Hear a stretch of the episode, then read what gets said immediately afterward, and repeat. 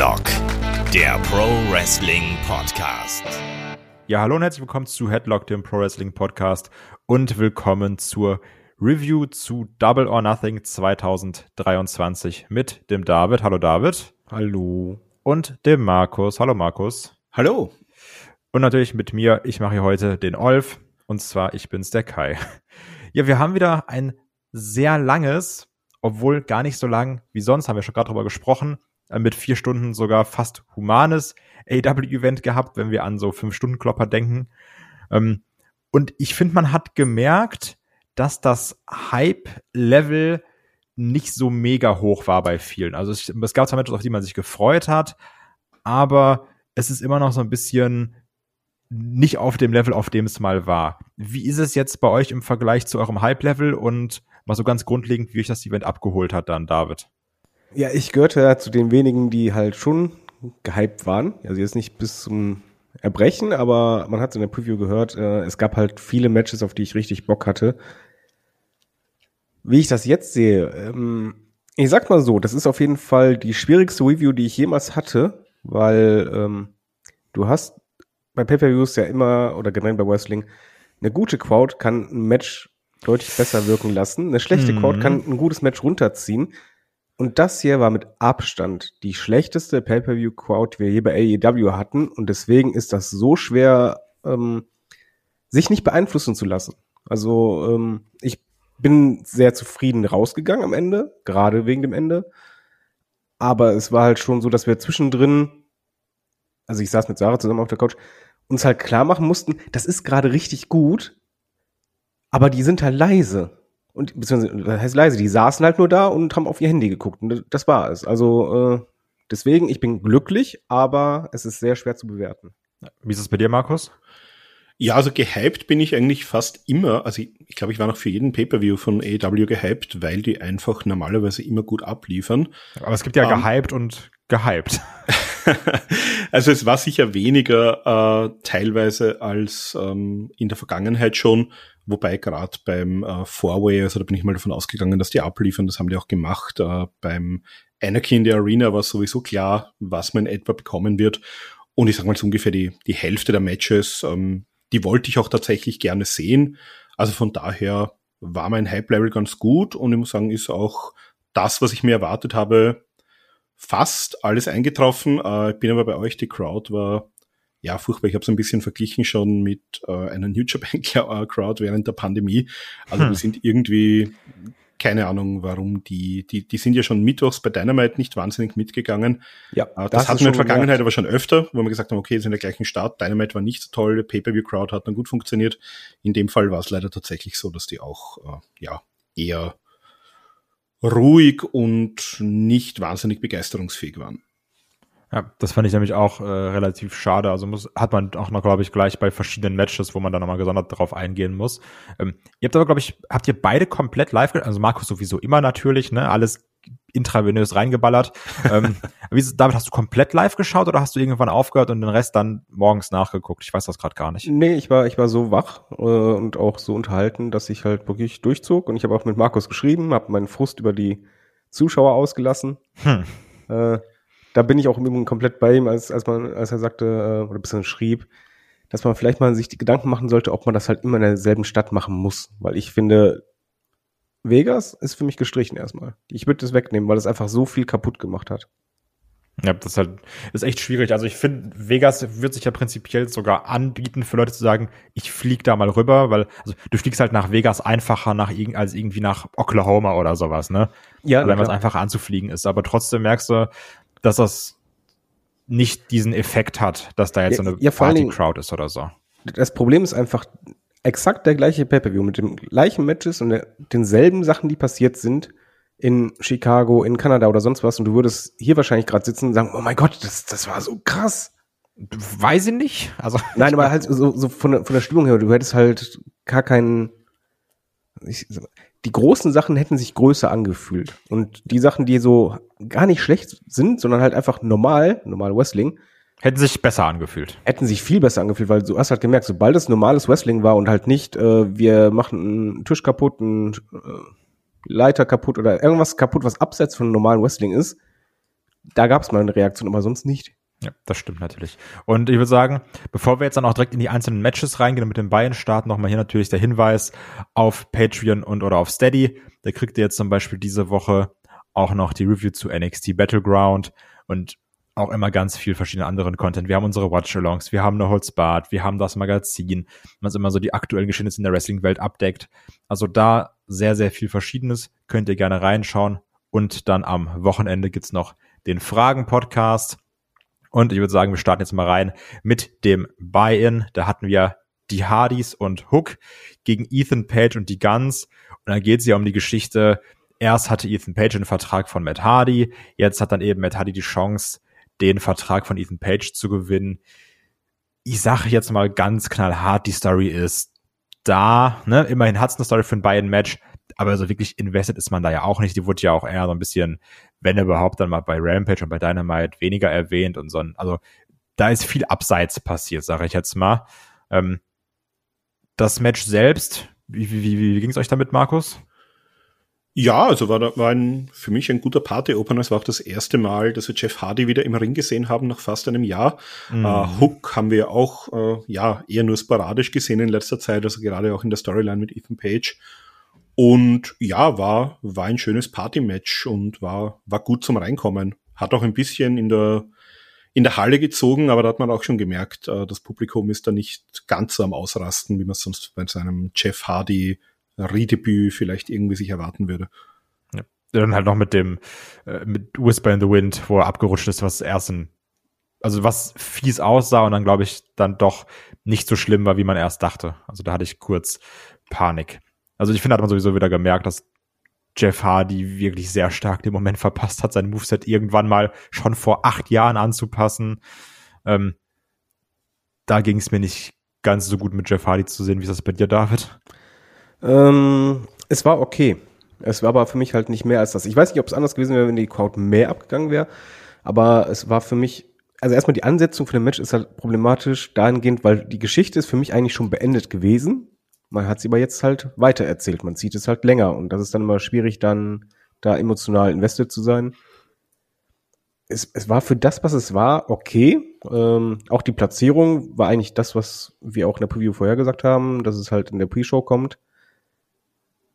Hat nicht wehgetan, war, war unterhaltsam. Es war mir ein bisschen zu lang, gebe ich ehrlich zu. Aber ähm, ja, das Ende war vorhersehbar und die Hardys hatten jetzt mal wieder einen Pay-Per-View-Auftritt. So, nee, eigentlich Pre-Show-Auftritt.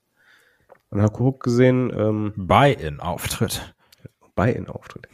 Ja, Ethan Page ähm, war für die Comedy bisschen zuständig und äh, mit den Guns kann ich halt nicht viel anfangen. Deswegen war halt einfach mein Problem, da richtig reinzukommen. Aber es, dudelte so hin, es tat nicht weh und danach war ich jetzt auch nicht unglücklich und auch nicht happy. Ja. Ich fand es auch, war okay, ne? Und mit 15 Minuten sogar schon fast lang für ein äh, Buy-in bzw. Kickoff-Show-Match. Ja, Matt Hardy hat jetzt den Vertrag von Ethan Page. Ist aber auch alles nicht so super wichtig. Immerhin hat es eine Storyline gehabt. Egal, ich würde sagen, wir gehen in die Main Card. Da geht's nämlich direkt los mit der Blackjack Battle Royal um den International Championship. Und hier, was mir gefallen hat, war, dass wir verschiedene Storylines hatten, die man immer mal wieder so ein bisschen durcherzählt hat. Wir hatten zum Beispiel diese eine große Phase mit den Luchas, nenne ich jetzt einfach mal mit Commander, Bandido und den Lucha Bros zum Beispiel. Ähm, dann die Sache mit Keith Lee und Swerve, beziehungsweise mit Brian Cage hattest du noch. Dann einmal kurz mit den Best Friends. Also man hat vers versucht, verschiedene Sachen zu. Dann hattest du noch die Big Bill-Sache, den Namen, den ich immer noch hasse, mit Hingabe. ähm, also da hat man schon versucht, das interessant zu erzählen und auch Storylines in der Battle Royale zu präsentieren. Also ich fand es deswegen eigentlich ganz spaßig, auch wenn mich gestört hat, ähm, dass es teilweise so wirkt, als würden Leute draußen warten und erst dann später reinkommen. Weil im Endeffekt packt halt alle in den Ring, ist ja eine Battle Royale und nicht Yo, Swerve und, und Brian Cage warten einfach und gucken, was passiert und können dann einfach später reingehen. Ähm, das finde ich so ein bisschen blöd. Wie war das bei euch, David? Ähm, das hat mich nicht gestört, weil, ich das einfach von Royal Rumbles auch schon viel zu oft gesehen habe, dass halt Leute nicht in den Ring gegangen sind.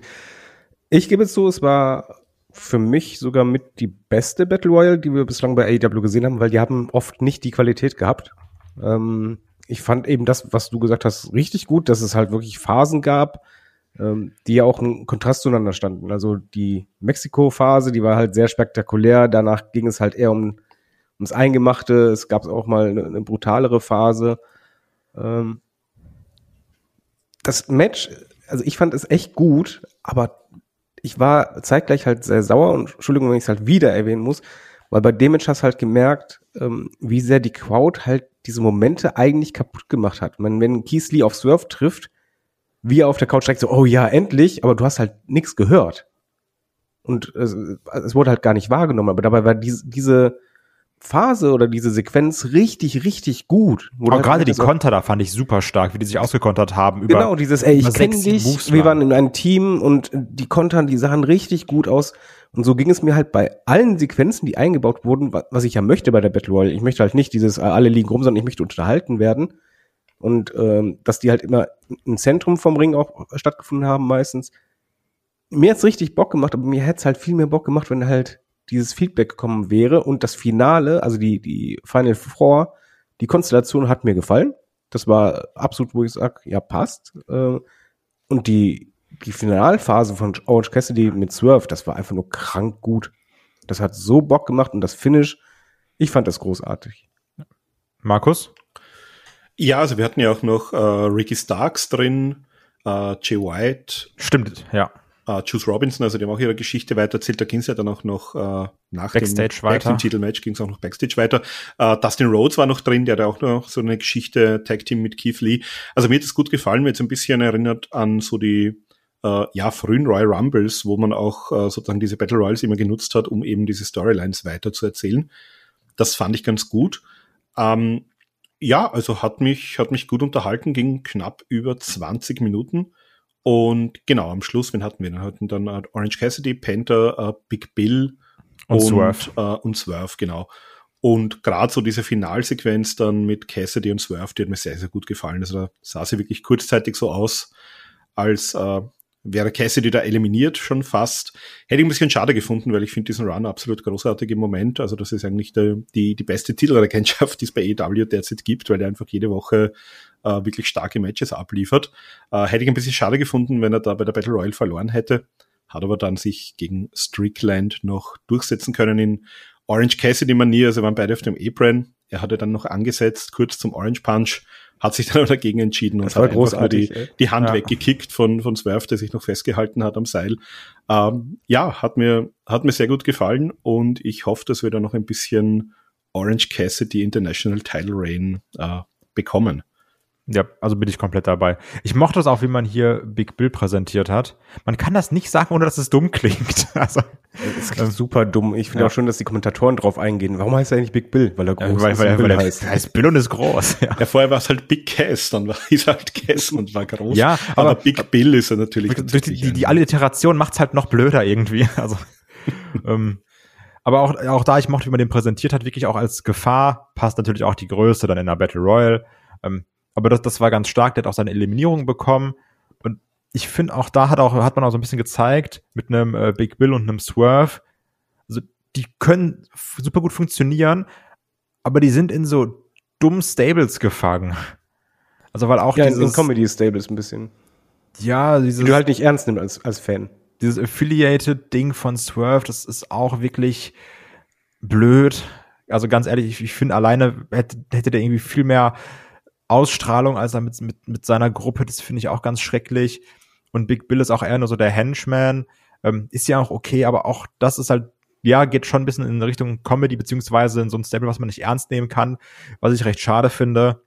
Ähm, trotzdem hier die ganzen äh, Stories, die sie erzählt haben und auch das Ding gegen irgendwie, wie äh, Markus schon gesagt hat, 22 Minuten, das hat sich nicht so angefühlt. Das war spaßig. Man hatte wirklich diesen, ich nenne es mal Near Fall, auch wenn es effektiv keiner ist, aber dass man wirklich dachte, Swerve gewinnt am Ende doch noch und damit haben sie wirklich zwei, dreimal gespielt. Das fand ich ganz gut, habe ich dann auch gefreut, dass Cassidy verteidigt hat, weil ich finde die Regentschaft auch spaßig. Ähm, ist sogar ein ziemlich fieser Take zu sagen, dass das die bessere Regentschaft ist, aber es stimmt halt einfach, wenn man ehrlich ist. Ähm, und wirklich ich hatte damit eine gute Zeit. Ich fand, das war ein super guter Opener. Und ich würde sagen, damit können wir direkt zum nächsten Match kommen. Und zwar hatten wir da Chris Jericho gegen Adam Cole. Und weil wir es schon angesprochen haben, möchte ich es diesmal auch direkt aufgreifen. Danke. Es ist mir, also das mit der Crowd habe ich gesagt, ja, okay, ne, ist halt nicht so dabei, chanten nicht so gut bei einer Battle Royale, ist ja auch viel durcheinander, ne? Dann sagen die einen, ich bin für den, die anderen sind für den, okay. Aber ich weiß nicht, wann zuletzt Judas so schlecht angekommen ist. Das Und auch ist Adam ja, Cole's Entrance. Ja, also ich war wirklich schockiert. So, Mann, du hast einen Job und also das, ich fand David schrecklich. Es, es war absolut grausig und ähm, bei den Entrances, äh, erst was Sarah gesagt hat, ist der Ton zu leise? Und ich meine so, nee, guck mal, ich drehe auf, die sind einfach so leise. Da kommt gar nichts. Und äh, das Problem ist halt, diese Fehde, beziehungsweise die, diese Match-Ansetzung, die war ja von dem Storytelling her richtig gut. Das ist eine sehr persönliche, intensive Fehde, wo ja eigentlich du als Fan normalerweise, auch wenn es wrestlerisch nicht mega sein wird, was du erwartest, aber du weißt, emotional bin ich eigentlich drin. Und so ein Match müsste eigentlich auch davon leben. Und bei den Entrances haben, ja, wir saßen auf der Couch und haben gesagt, oh Mist, das könnte richtig nach hinten losgehen. Markus, wie hat dir das gefallen? Das drumherum und generell auch dann der, der Match-Anfang. Ja, beim Drumherum schließe ich mich mal an und ähm, ja, das Match auch selber, also ich, äh, das war wirklich ein heißer Aufbau, auch gerade mit diesem Beatdown von Britt Baker und äh, jetzt zuletzt auch diesem Jericho-Match gegen Roderick Strong vor zwei Wochen. Also da habe ich mir und vor allem auch bei diesen beiden äh, Wrestlern habe ich mal erwartet, die werden sich da ordentlich prügeln und da wird ordentlich Stimmung da sein. Und es war okay, es war ein ganz gutes Match, aber es ist nicht, es ist nicht so, wie ich es mir eigentlich erwartet hätte, äh, passiert. Und ja, das war ein bisschen, war ein bisschen schade und ein bisschen eigenartig, finde ich. Also ich muss auch sagen, ähm, weil das klingt ja erstmal nach einer geilen Paarung auch und natürlich war da auch super Feuer drin. Ich fand das Match über weite Strecken recht unterwältigend. Also muss ich ganz klar sagen. Also zum einen natürlich das mit Sabu, okay, ne? Dann nennen wir es mal springend vom Top Rope. Ich würde eher sagen, fällt vom Top Rope durch den Der Tisch dann. fast 60. ne? Mann. Aber immerhin. Also mit 58 noch zumindest Ja. einen Sabu-Spot irgendwie. Ja, natürlich, aber also, ne? Natürlich kann ich das sagen, ja, der ist halt so und so alt. Aber er sieht halt kacke aus, ne? So, ja, Respekt, dass er es macht, aber mach es halt nicht. Ne? Meine, also ist meine Meinung dazu. Aber er, er war ja eh nur dafür da, damit man halt sagen kann, okay, hier Außeneingriffe, das haken wir schnell ab, damit Ja, das da eben nicht eine Rolle spielt. Und das ist direkt mein zweites Problem. Jeder Run-In hat sich so angefühlt wie, ja, die sind jetzt kurz da, alles klar, abgehakt. So am Anfang, yo, Sabu und, und Strong mit der JS. Das heißt nicht, dass ich Bock habe auf 50.000 Eingriffe. Aber es war immer nur so dieses, hier sind sie da, jetzt sind sie wieder weg, tschüss. Das gleiche hattest du nämlich auch mit dem Britt Baker Eingriff, wo sie dann da ist, was ein cooler Spot ist natürlich, dass er dann auch der Jer Jericho verwuchtet. Dann ist, ihr Britt Baker müssen wir rausbringen, tell a story, jetzt ist Saraya da, alles klar, rennen wir da raus, tschüss. Also das war wirklich nur, hier, du hast deine 30 Sekunden, mach fertig. Ähm, das hat mir nicht gefallen. Jericho, ja, natürlich können wir auch sagen, der ist halt schon alt. Nichtsdestotrotz, da ist super viel unsauber. Dieser Lion Salt, der dann gekontert wurde mit dem Superkick in den Bauch, weil er einfach nicht höher ist mit seinem Gesicht, Jericho. Das fand ich so, hm, natürlich passen dazu auch noch die Crowd, die auf die ganzen Aktionen nicht so wirklich eingeht. Das fand ich schwierig. aber, aber das also- würde ich nicht unterschätzen. Also ich habe auch kein tolles Match erwartet, habe auch in der Preview gesagt, das wird wrestlerisch nicht doll. Hoffentlich machen die halt nicht viel Wrestling, sondern mehr viel Kloppe. Aber es hätte ja genug Spots gegeben, wo du halt sagst, okay, da, da springt normalerweise der Funke über und es wirkt halt dramatisch, aber dadurch, dass halt tote Hose war, funktionierten genau diese Spots nicht, die eigentlich das kaschieren können, dass halt Chris Jericho halt nicht mehr der fitteste ist. Äh, und auch allein schon, wenn Adam Cole da irgendwie in der Walls of Jericho steckt und da einfach gar keine Reaktion ist und dadurch das halt schon fast lächerlich wirkt, ist halt schwierig. Und dann greift er dann den äh, Feuerlöscher und ich Ja, der, so, es war der nicht Feuerlöscher-Spot war halt auch ein bisschen unglücklich. Da holt er sich da, da ist er im, im, in der Walls of Jericho, holt sich dann von unter dem Ring diesen Feuerlöscher, der offenbar auch noch ziemlich schwer war, den er dann irgendwie mit Mühe und Not hochwuchtet. Äh, dann, dann hält er den schon Jericho ins Gesicht, der dreht sich um und dann dauert es gefühlt, ich- es waren wahrscheinlich zwei Sekunden, aber gefühlt waren es irgendwie fünf Sekunden, Naja. äh, während Jericho in diesen Feuerlöscher reinguckt, äh, bis er dann sozusagen seine Ladung abbekommt.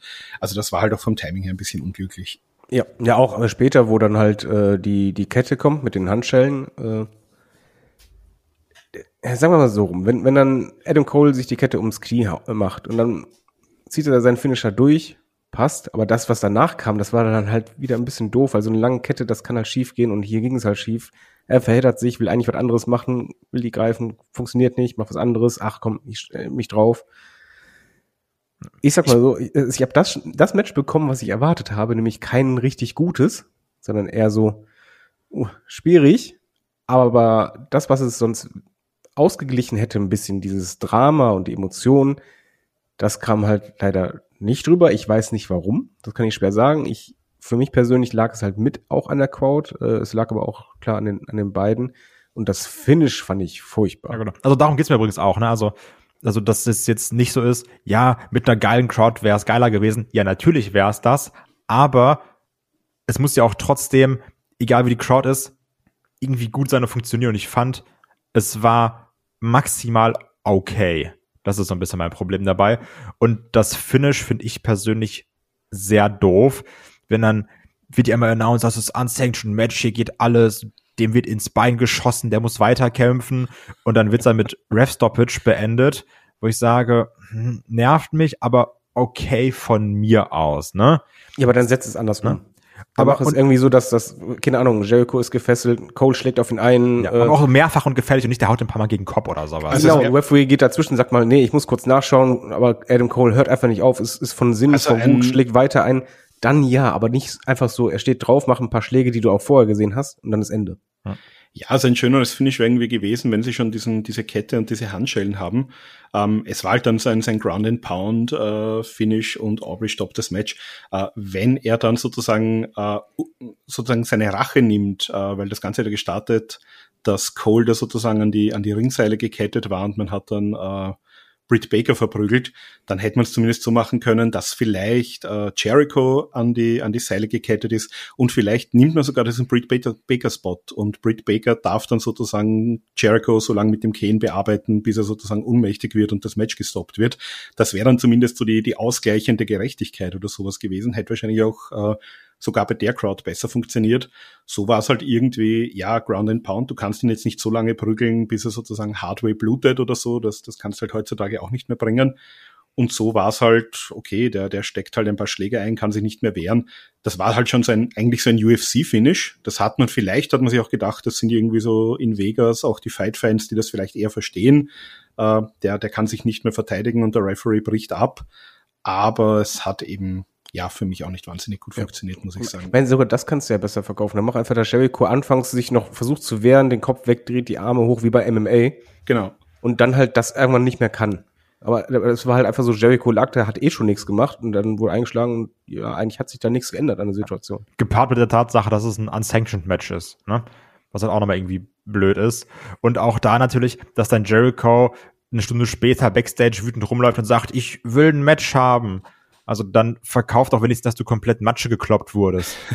Also das, ja, da gibt's viele Sachen. Also er hat sogar, noch bei dem Backstage-Segment ja sogar noch einen, einen Feuerball Ja, auf genau, noch seinen Wizard-Spot Backstage-Mitarbeiter geworfen.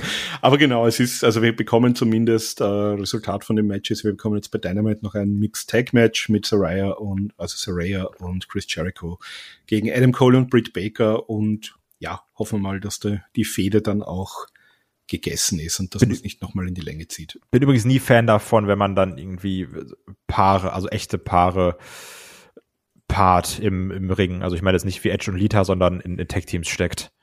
Also das ist, weiß ich nicht. Also das war auch bei, bei Rollins und Becky Lynch. Ich bin, lass die doch ihre eigenen Sachen machen. Ist doch egal. Da, da bin ich nie so wirklich Fan von.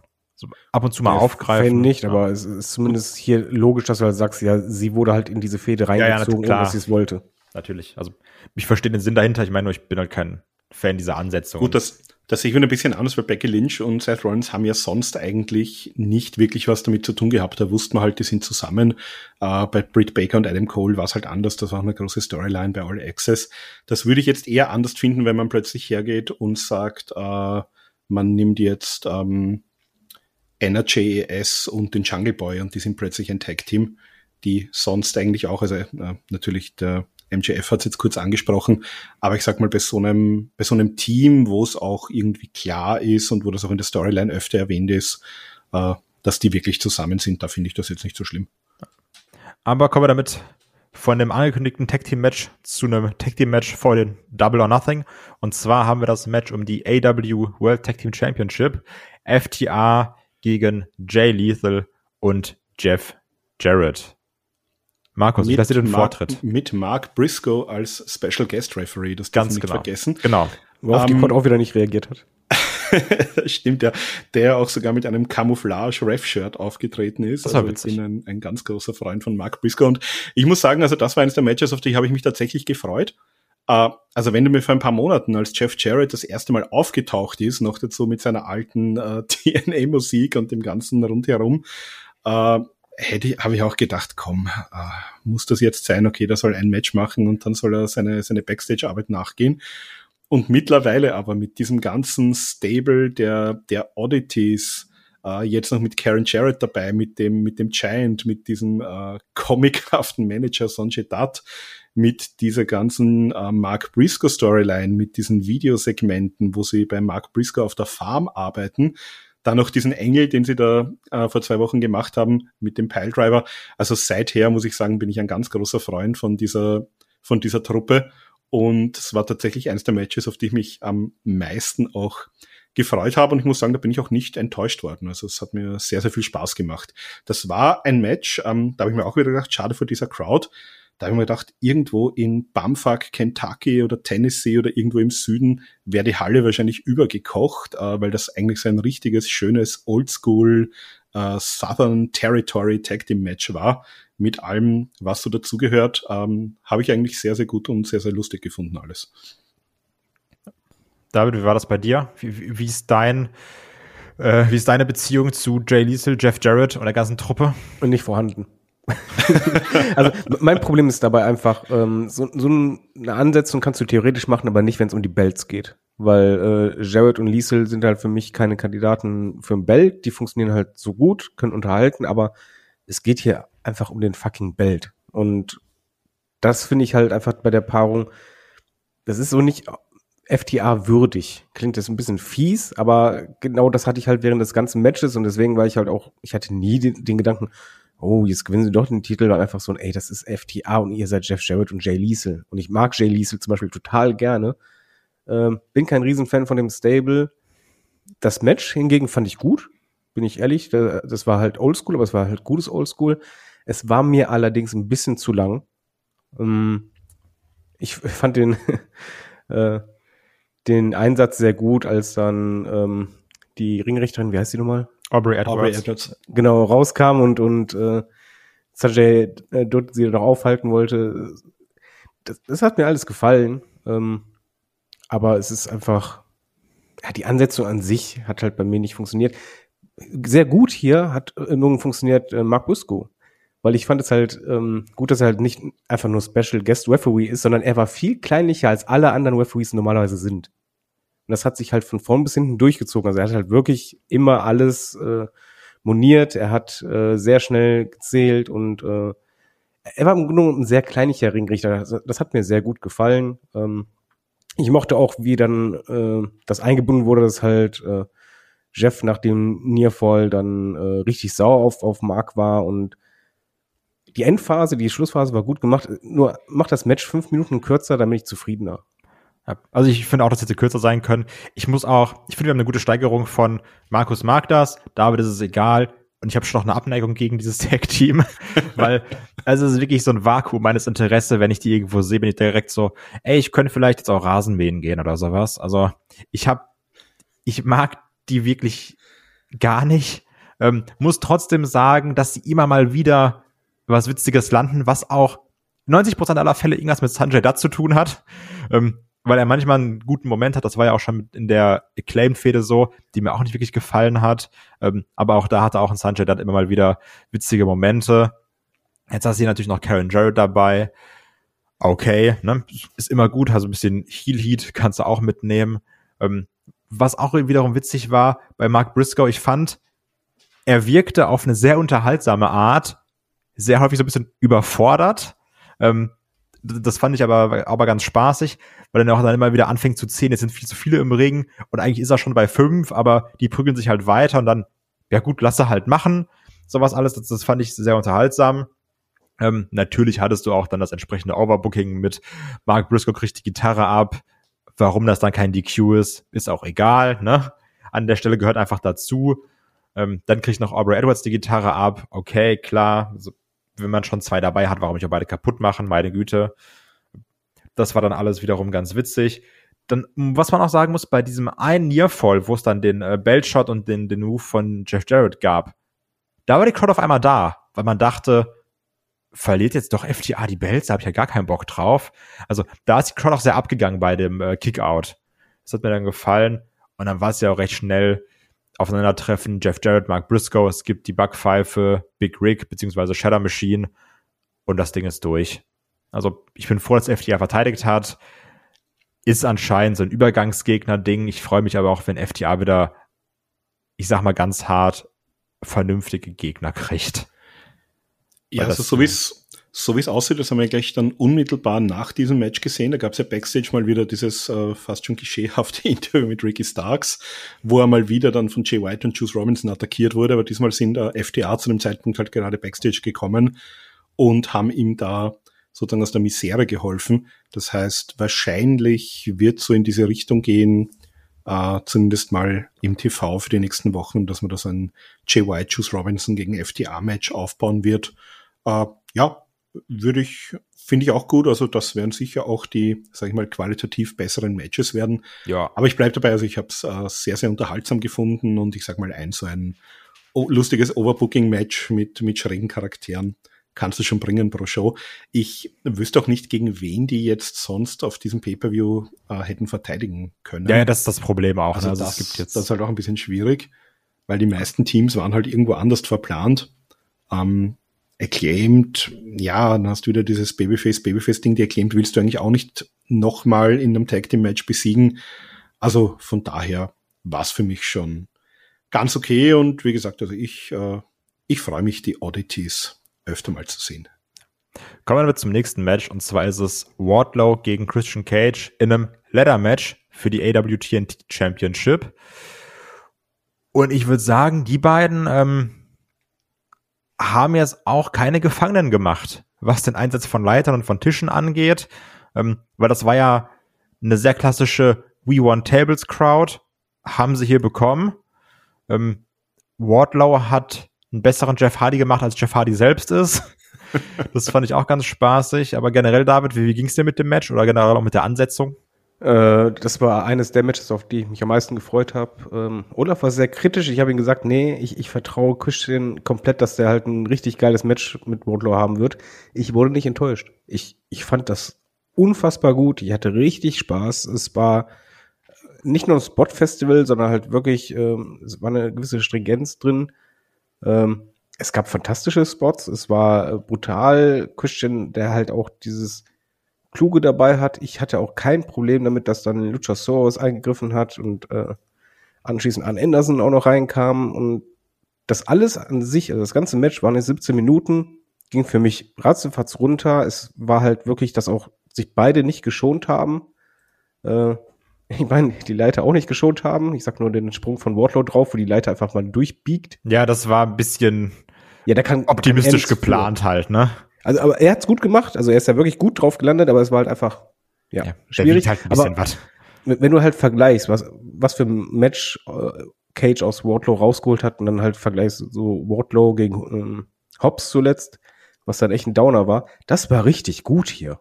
Und äh, ich hatte meinen Spaß. Es war der richtige Sieger und ich finde, dieses Match hat Wardlow ordentlich gestärkt und bin einfach von vorn bis hinten zufrieden gewesen.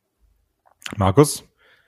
Ja, also Arn Anderson, äh, der sich hier als Zombie outet und ähm, ja, dem Luchasaurus mal fast den, den Daumen abreißt. Das war so ein witziger als, Spot, ne? das war so genial. Chokeslam fast einstecken soll.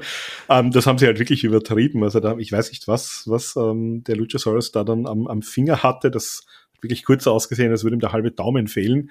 Äh, Arn Anderson mit, mit blutverschmiertem Gesicht, also allein das war, war sehr schön. Dann die große Swanton-Bomb von der, von der sehr, sehr hohen Leiter durch einen Tisch. Äh, und ja, das Match selber, also ich habe mir auch im Vorfeld gedacht, also ich weiß nicht, wie schlau es ist, dass äh, Christian Cage sich dann nochmal in so eine Leiterschlacht wirft. Also ich bin, ich wäre sehr, sehr viel mehr davon ausgegangen, dass wir da viel mehr Luchasaurus Einsatz sehen und dass der den, den Großteil dieser Spots irgendwie nimmt. Aber der, der Christian Cage verdient sich sein Geld hier hart, war aber trotzdem natürlich, äh, ich sag mal, trotzdem weit entfernt von diesen komplett äh, wahnsinnigen Matches, die wir in der WWF in den 2000ern gesehen haben. Also war schon ein bisschen smarter das Ganze.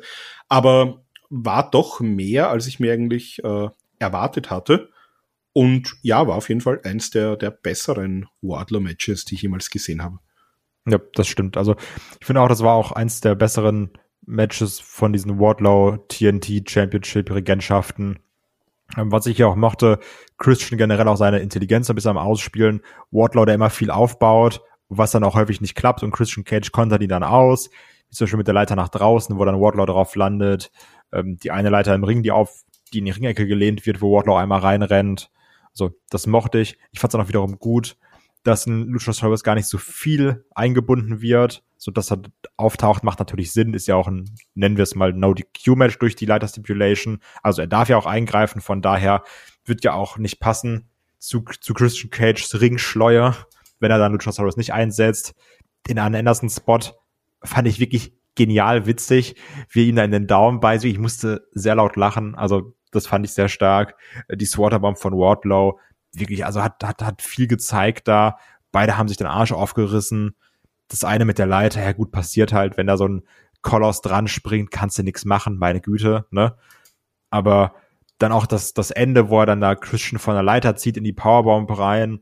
Also das war ein rundes Ding, 17 Minuten. Ich hatte super viel Spaß damit. Also fand ich persönlich sehr, sehr, sehr gut. Also auch besser als zum Beispiel Adam Cole gegen Chris Jericho. Mit Abstand besser. Ich würde sagen, damit kommen wir zum nächsten Match. Mm. Und das könnte ein bisschen kontrovers werden. Ich moderiere es nur an und übergebe danach gleich sofort an David. Wir haben nämlich Tony Storm gegen Jamie Hater um die AW Women's Championship. David, ja, diese Ansetzung alleine hat mich so sauer gemacht. Man hat es in der Preview wahrscheinlich dann auch gehört, weil einfach, es, es machte für mich keinen Sinn, weil du hast halt diese Fehde zwischen den Outcast und ich nenne es mal Originals, weil Olf hat das gesagt und ich finde den Namen passend, die halt sich aufbaut und eigentlich gefühlt auf ein 3 gegen 3 hinauslief.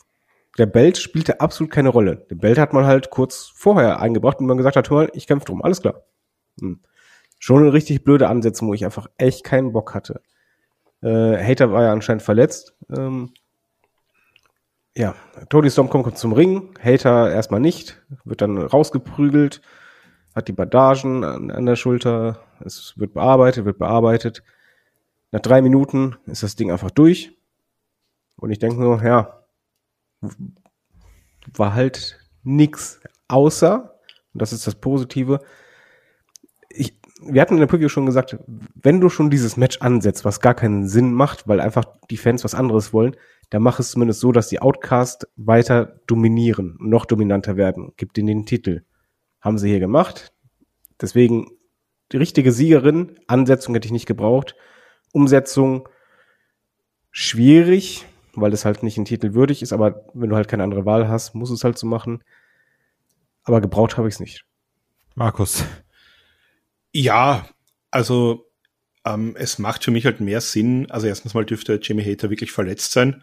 Das heißt, es macht mehr Sinn natürlich, wenn dieser Titel nicht mehr bei ihr ist. Und du hast natürlich jetzt mit Shida und Britt Baker zumindest mal zwei Leute, die können in den nächsten Monaten da auch noch äh, um den Titel antreten. Und der angenehme Nebeneffekt, davon gehe ich zumindest sehr, sehr stark aus, ist, äh, Jimmy Hater kann dann vor heimlischem Publikum in Wembley vor 65.000 Leuten oder 70 oder wie viele auch dann wirklich da sein werden, äh, den Titel zurückbekommen. Also ich gehe mal stark davon aus, dass das irgendwie in diese Richtung laufen wird. Und ja, ansonsten, also das Match war ja wirklich sehr, sehr kurz mit, glaube ich, nur knapp über drei Minuten. Und es war halt sehr klar, dass äh, Jimmy Hater halt da nicht so performen kann, wie man das halt sonst von ihr gewohnt ist. Äh, das war sehr viel, sage ich mal, Smoke and Mirrors, auch mit, äh, mit diesen Aus äh, Eingriffen von draußen. Und ja, Tony hat dann auch sich sehr schnell durchgesetzt, die Schulter in das äh, ungeschützte Turnbuckle, dann den Piledriver Storm Zero und damit hat sie den Titel auch gewonnen. Äh, ich bin auch mal davon ausgegangen ursprünglich, dass wir da eher ein Six-Women-Match sehen werden beim Pay-Per-View. Das hat man dann ja schon ein bisschen vorweggenommen. Also Jamie Hater konnte da nicht antreten, da ist ein Tag Team Match daraus geworden. Ähm, ich weiß jetzt nicht, ich kann mir jetzt auch nicht genau erinnern mehr, wann dieses Match konkret angesetzt worden ist. Kann mir vorstellen, dass es auch damit zu tun hat, dass Jamie eben verletzt ist, dass man da nicht wieder so ähnlich wie bei Thunder Rosa das jetzt hinauszögern wollte und gesagt hat, okay, dann soll sie den Titel einfach verlieren. Dass man wieder einen Titel im Ring, er wird nicht irgendwie, genau, er wird nicht irgendwie aberkannt. Und mit Tony Storm habe ich auf jeden Fall jetzt jemanden als Champion, die kann schon sehr gute Matches auch gegen ein paar Leute abliefern in nächster Zeit. Vor allem natürlich das halt Outcast. Und Outcast muss man mal ehrlich sagen, äh, bei den Women's Division haben wir nicht wirklich viel Storylines und hier haben wir etwas, wo du merkst, das funktioniert immer besser. Es ist jetzt nicht grandios, aber es ist etwas, wo ich invested bin und wo du auch merkst, anhand der Plakate und Co. in der Crowd, das klickt. Also zieh das weiter und dann gib ihnen den Titel. Jetzt können sie halt noch arroganter sein, noch dominanter. Okay. Und vor allem du kannst, äh, Tony Cannon ist auch in, in dieser Pre-Show äh, ein bisschen angesprochen, da ist er gefragt worden, wie sieht's denn aus bei Forbidden Door mit Stardom? Hat er gesagt, naja, es gab da schon Gespräche, er könnte sich das schon vorstellen. Und äh, Tony Storm war ja auch lange in Japan, war ja selbst auch bei Stardom. Also auch da würde sich natürlich irgendein Match anbieten gegen eine der großen Stardom-Wrestlerinnen, wo sich auch dann durchsetzen kann. Äh, hilft dem Titel auf jeden Fall weiter, wenn noch ein bisschen international noch äh, oder gegen internationales Talent verteidigt wird.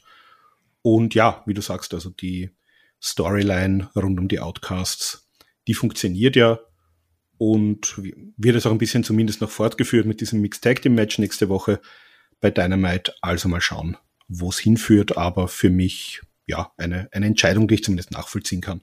Und man hat ja auch immerhin Jamie Hater versucht dann zu schützen, ne, indem sie dann vorher angegriffen wurde, dann noch im Match angegriffen wurde, dann ins Exposed Turnbuckle gehen musste. Also es war schon ganz klar, im Normalfall verliert sie nicht, aber sie hat eben drei Eingriffe und deswegen wurde sie dann besiegt. Also, ja, wie, dass man sie da wie sehr Cody mit dem gebrochenen Arm, der, ja, genau. der ja sonst auch gewonnen hätte, aber genau. war der Arm ihm kaputt und so muss man eben verlieren. Genau. Kommen wir damit zum nächsten Match. Und zwar geht's jetzt hier um das House of Black. Die hatten ja ihre Open House Rules Open Challenge. Und beantwortet wurde das ganze Ding von The Acclaimed zusammen mit Billy Gunn, aka Daddy Ass. Äh, dieses wieder ein sehr, sehr starker Rap, muss ich sagen. Ne? Äh, die, die, die Blackface-Anspielung bei Malachi war ganz witzig. Natürlich die Emo-Anspielung sowieso. Und das absolute Highlight, das Name-Dropping von Dominic, der natürlich mit Rhea abhängt, die ja bekannterweise mit äh, Buddy Matthews zusammen ist. Also wirklich ein sehr, sehr starker Rap. Das, das mochte ich. Ähm, also wir haben zumindest noch zu dritt noch nicht drüber gesprochen. Deswegen erstmal meine Frage. Wie findet ihr diese Aufmachung bei dem House Rules Matches? Also, dass es dann diese spezielle Beleuchtung gibt, David? Ähm, ich weiß, House of Black ist ja komplett Wumpe. Aber ich gebe zu, seit die den Trios-Belt haben und den Weg, den man mit denen geht, ich finde das super. Also ich, ich finde diese, diesen Weg, den man gerade beschreitet, auch mit der Open Challenge und das halt eigene Regel und dieses bedrohliche, ähm, wie sie halt als Trio auftreten, auch Julia Hart, finde ich, macht das immer besser. Dann die, die bessere Entrance-Musik im Übrigen, die haben ja sich durchgewechselt gehabt. Die aktuelle ist echt gut, der Entrance fühlt sich groß an. Ähm, wie die Halle beleuchtet ist, beziehungsweise nicht beleuchtet ist, kann ich absolut hiermit leben, weil es halt eben dieses, ja, wir haben eigene Regeln äh, unterstreicht. Normalerweise stört mich das, aber hier geht es komplett. Also ähm, Sarah und ich, wir mögen es sehr. Äh, ich gebe auch zu, so sehr, äh, dass du halt gemerkt hast, äh, wir haben uns gefragt, ja, wer soll denn rauskommen? Wen gibt's denn da überhaupt noch? Und als dann die Musik von Enclaim war, war bei uns richtig bei so, oh wow, geil. Äh, das war halt wirklich eine Überraschung und äh, ein schöner Kontrast. Und mir gefällt, was man mit House of Black aktuell macht, sehr. Markus? Ja, also ich muss sagen, Überraschung war es für mich nicht. Ich bin eigentlich, äh, ich habe dann erst gesehen, dass es eigentlich als Open Challenge angesetzt war. Ich bin nämlich eigentlich genau davon ausgegangen, dass wir dieses Match kriegen werden, von dem, von dem Build-up davor. Ansonsten, also ich mag's mittlerweile, äh, stört's mich nicht. Die erste Woche, wo es ja, glaube ich, ganz dunkel war rundherum, da hat's ein bisschen äh, eigenartig ausgesehen. Das sah so ein bisschen aus wie so eine schlecht gefilmte Indie-Show. Mittlerweile mit diesem gedämpften Licht äh, und mit, ähm, also ich glaube, diese, diese, was ist denn das, Funkenschlag da auf der Videoleinwand, das gab es ja schon von Anfang an. Also das, äh, damit kann ich leben, das ist alles okay. Äh, was ich ein bisschen, ich kann auch mit diesen House Rules äh, leben, prinzipiell. Nur diese eine letzte Stipulation, dass sich sozusagen die Gegner was aussuchen dürfen, das hat ja bisher überhaupt noch nie funktioniert. Also das könnte man auch sein lassen. Die Best Friends haben da gesagt, ach so, das gibt's überhaupt. Aha, wir dürfen uns das auch, keine Ahnung. Äh, ja, keine Hexen am Ring. Und äh, Acclaimed hat jetzt überhaupt gesagt, ja, brauchen wir nicht, lassen wir weg, nicht. diese Regel.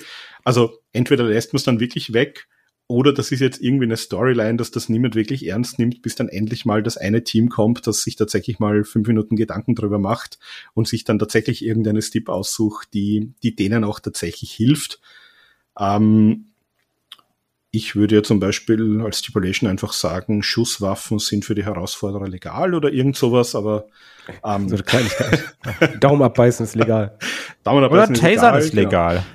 Ja, oder keine Ahnung, äh, ein bisschen ernster, es dürfen immer von uns zwei im Ring sein und von euch nur einer oder irgendwas, wo ich halt tatsächlich mit dieser Stipulation irgendwas anfange. Also bisher hat man das irgendwie komplett im Sand verlaufen lassen und, und das wird also entweder nicht ernst genommen. Kicks sind oder, komplett verboten. Ja, Kicks sind verboten, genau. Oder die Babyfaces sind halt einfach alles Vollidioten, die sich keine fünf Minuten einen klaren Gedanken machen können.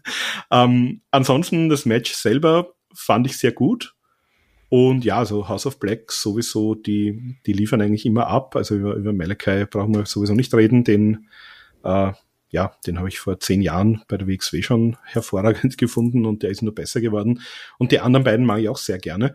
Das heißt, von daher, das Match selber war okay und ich mag die auch als äh, Trios Champions. Also bin auch schon sehr gespannt, wie es mit denen dann weitergeht. Ich hoffe, dass die dass man die trotzdem nach wie vor noch prominent platziert, dass das nicht jetzt auch mit Collision ein bisschen verwässert, sondern dass man wirklich mit dieser Trios Division, aus dem, von der man uns eigentlich, glaube ich, alles sehr viel erwartet haben ursprünglich, dass man die wirklich auch äh, vernünftig weitertreibt. Ja, also da bin ich so ein bisschen gespannt drauf, was man mit dieser äh, Trios Division macht, ne? ob es dann da auch auf Dauer genug Tech-Teams gibt oder beziehungsweise Trios gibt, gegen die du antreten kannst, äh, dass sie ja so ein bisschen zeigen, ne? Und es nicht immer ist, also weil diese Open House Rules sagen ja auch schon, ja, im Endeffekt können alle drei zusammengeschmissen werden und können gegen uns antreten. Ähm, damit zeigst du ja auch so ein bisschen, ja, wir haben vielleicht gar nicht genug Trios. Oder manche Trios sind euch vorher gesagt. Ihr wolltet den Belt, ich wollte den nicht haben. Na, was lustig ist, ich habe mir nämlich im Vorfeld, ähm, Halle das dann das Turnier gemacht und ich habe mir äh, vor, das war sicher vor einem halben oder dreiviertel Jahr, habe ich mal hingesetzt und habe mir mal wirklich Trios aufgeschrieben und habe mir auch so überlegt, okay, wenn man das groß machen will äh, mit den ganzen äh, Zusammenarbeiten und, und Working Agreements, die man hat, habe ich mir gedacht, da könnte man Leute von Impact holen, Leute von Ring of Honor, Leute von DDT, Leute von New Japan, da gibt's ja überall solche Gruppierungen. Gerade in Japan sind ja die Gruppen sehr stark. Und auch eigentlich damals bei EW gab es sehr viele so Gruppen und Stables. Also ich glaube, zu wenige hätte man nicht. Man müsste es halt nur ein bisschen ernsthafter betreiben, finde ich. Es gab ja immer auch so viele Kasper-Truppen, ne? Und dann hast du American Top Team, ja, okay, gut, die waren so mal prominent. Dann hast du, also gefühlt war ja ganz Dark und Dark Elevation bestanden aus Stables, aber das ist dann irgendwie die Factory. Und dann bist du, ah, cooler House of Black kämpft gegen die Factory. Mann, wer wird da wohl gewinnen, Leute? Ne? Also das ist da ein bisschen das Problem. Und ich sag mal, der Belt, siehst du ja, tut ja dem House of Black auch gut, ne? Unabhängig davon. Und dann, ähm, ich glaube, das ist wieder so ein bisschen Wrestling-Fanbubble-Gedanke, dass man sagt, man kann ja die von Impact holen und von Ring of Honor, ähm, aber dann sitzt du da vielleicht als Casual-Zuschauer und denkst dir, wer ist das? Warum sind die da? Ich habe doch hier drei Trilliarden Leute im Roster, warum sehe ich die nicht? Also das ist ja auch das Problem, was jetzt auch zum ja. Beispiel David und ich ganz häufig hatten, wenn dann Forbidden Door ist. So dieses, jetzt ist mal alles hier kurz auf Pause, jetzt kommen die Jungs von woanders und danach geht's normal weiter. Weil mir, also mir ging es bei Impact, ich würde jetzt auch nicht jetzt holen, sondern ich habe mir damals halt, bevor es den Titel gibt, habe mir überlegt, wie könnte denn so ein Turnier aussehen? Und da habe ich mich ein bisschen hingesetzt und ich glaube, ich bin tatsächlich auf, auf 32 Teams gekommen, wo du wirklich ein großes Turnier hättest machen können. Und da waren halt auch ein paar Teams, äh, wo es gepasst hätte dabei. Jetzt würde ich es auch nicht machen, wobei natürlich ähm, Forbidden Door steht vor der Tür. Und gerade bei New Japan, also da gibt's ja auch die äh, Trios Championships, äh, da freue ich mich natürlich, weil äh, irgendein irgendeine coole New Japan Truppe ist ja völlig egal, ob das jetzt äh, irgendjemand rund um Naito ist oder ob das jetzt irgendjemand ist von Chaos oder vom Bullet Club. Da kannst du, glaube ich, auf jeden Fall ein cooles Match auf die Beine stellen, auch im Six-Man-Bereich. Hast du gerade dieses Fragezeichen bei mir beim Kopf, Kai? Ja. Ich kenne die alle nicht. Ja, doch, klar. Also, ne? Also die, die, das sind eine, also Markus hat ja die, die größten mit genannt, ne, gerade mit, mit äh, ja, Chaos ich, und Bullet Club. Ich, ich kenne die trotzdem. Aber, aber, aber das hat das Problem, ja, genau, aber das ist halt das Problem, ne? Du brauchst halt Trios in deinem Roster. Und immer die, also klar, natürlich macht das Bock und das ist auch perfekt, wo wir sagen, geil, wir haben wieder Match of the Week, wenn wieder irgendjemand von keine Ahnung wo kommt. Ähm, und das ist ja auch mein Problem mit dem House of Black. So, ja, die haben halt geile Matches, aber die sind mir halt egal. Ne? Ja, aber jetzt momentan macht man es meiner Meinung nach richtig, weil mit dieser Stipulation umgehst du erstmal, hör mal, wir haben jetzt nicht genug Teams für eine richtig intensive Fehde und danach nochmal eine intensive Fehde, sondern wir nehmen diese Stipulation, um das House of Black ja, genau. dominant zu präsentieren und das halt immer mehr zu forcieren, auch in guten Matches und dass sie halt ein gewisses Standing haben. Und wenn du dann eine Storyline machst, dann ist es ja viel bedeutsamer, als wenn du es jetzt vor drei, vier Wochen gemacht hättest. Genau, und ich, also ich hoffe, dass man halt da den Zeitpunkt trifft und nicht einfach nur so dieses bisschen auf Zeit spielen, weil wir haben keinen, sondern machen wir coole House Rules Matches, die natürlich wirklich Bock machen, weil House of Black überragende Wrestler. Nur dann irgendwann hätte ich auch gerne dieses jetzt Fehde, jetzt persönlich. Ja, klar, aber ich meine, solche Matches wie jetzt, die, die helfen mir auch. Ich fand zum Beispiel, das, das Match war absolut unterhaltsam. Ähm, ich fand irgendwie die Schlussphase mit Billy Gunn richtig geil. Ja. Da, da haben sie mich gekriegt, das war unterhaltsam. Ähm, ich, ich war on fire, als es dann endlich diesen Hot Tag gab. Das hat Bock gemacht und die drei, also die House of Black, sind halt rausgegangen, gestärkt. Und deswegen, ey, 15 Minuten, ordentliches, äh, bis ein gutes Tag Team Wrestling, teilweise wieder richtig krank zu sehen, wie, wie schnell ein Malachi Black oder ein Buddy Matthew sich bewegen können. Jo. Äh, und er claimt dann auch nicht schlecht aus, muss man auch mal einfach sagen. Absolut. Also, das, das, das, hier hat man nichts falsch gemacht und äh, ich war absolut zufrieden danach. Ja. Zufrieden. Kommen wir damit mal zum nächsten Match. Ich glaube, da kann man ein bisschen drüber diskutieren, ob man da zufrieden ist oder nicht. Ah, ja, ja, Kommen wir nämlich zu Jade Cargill gegen Taya Valkyrie um die AWTBS Championship. Das Match hatten wir ja schon mal, da war ja auch das Ganze hin und her mit Taya Valkyrie darf ihren Finisher nicht benutzen und sie hätte es ja eigentlich schaffen können, aber hatte dann eben dieses Handicap. Wir haben die Ansetzung jetzt nochmal.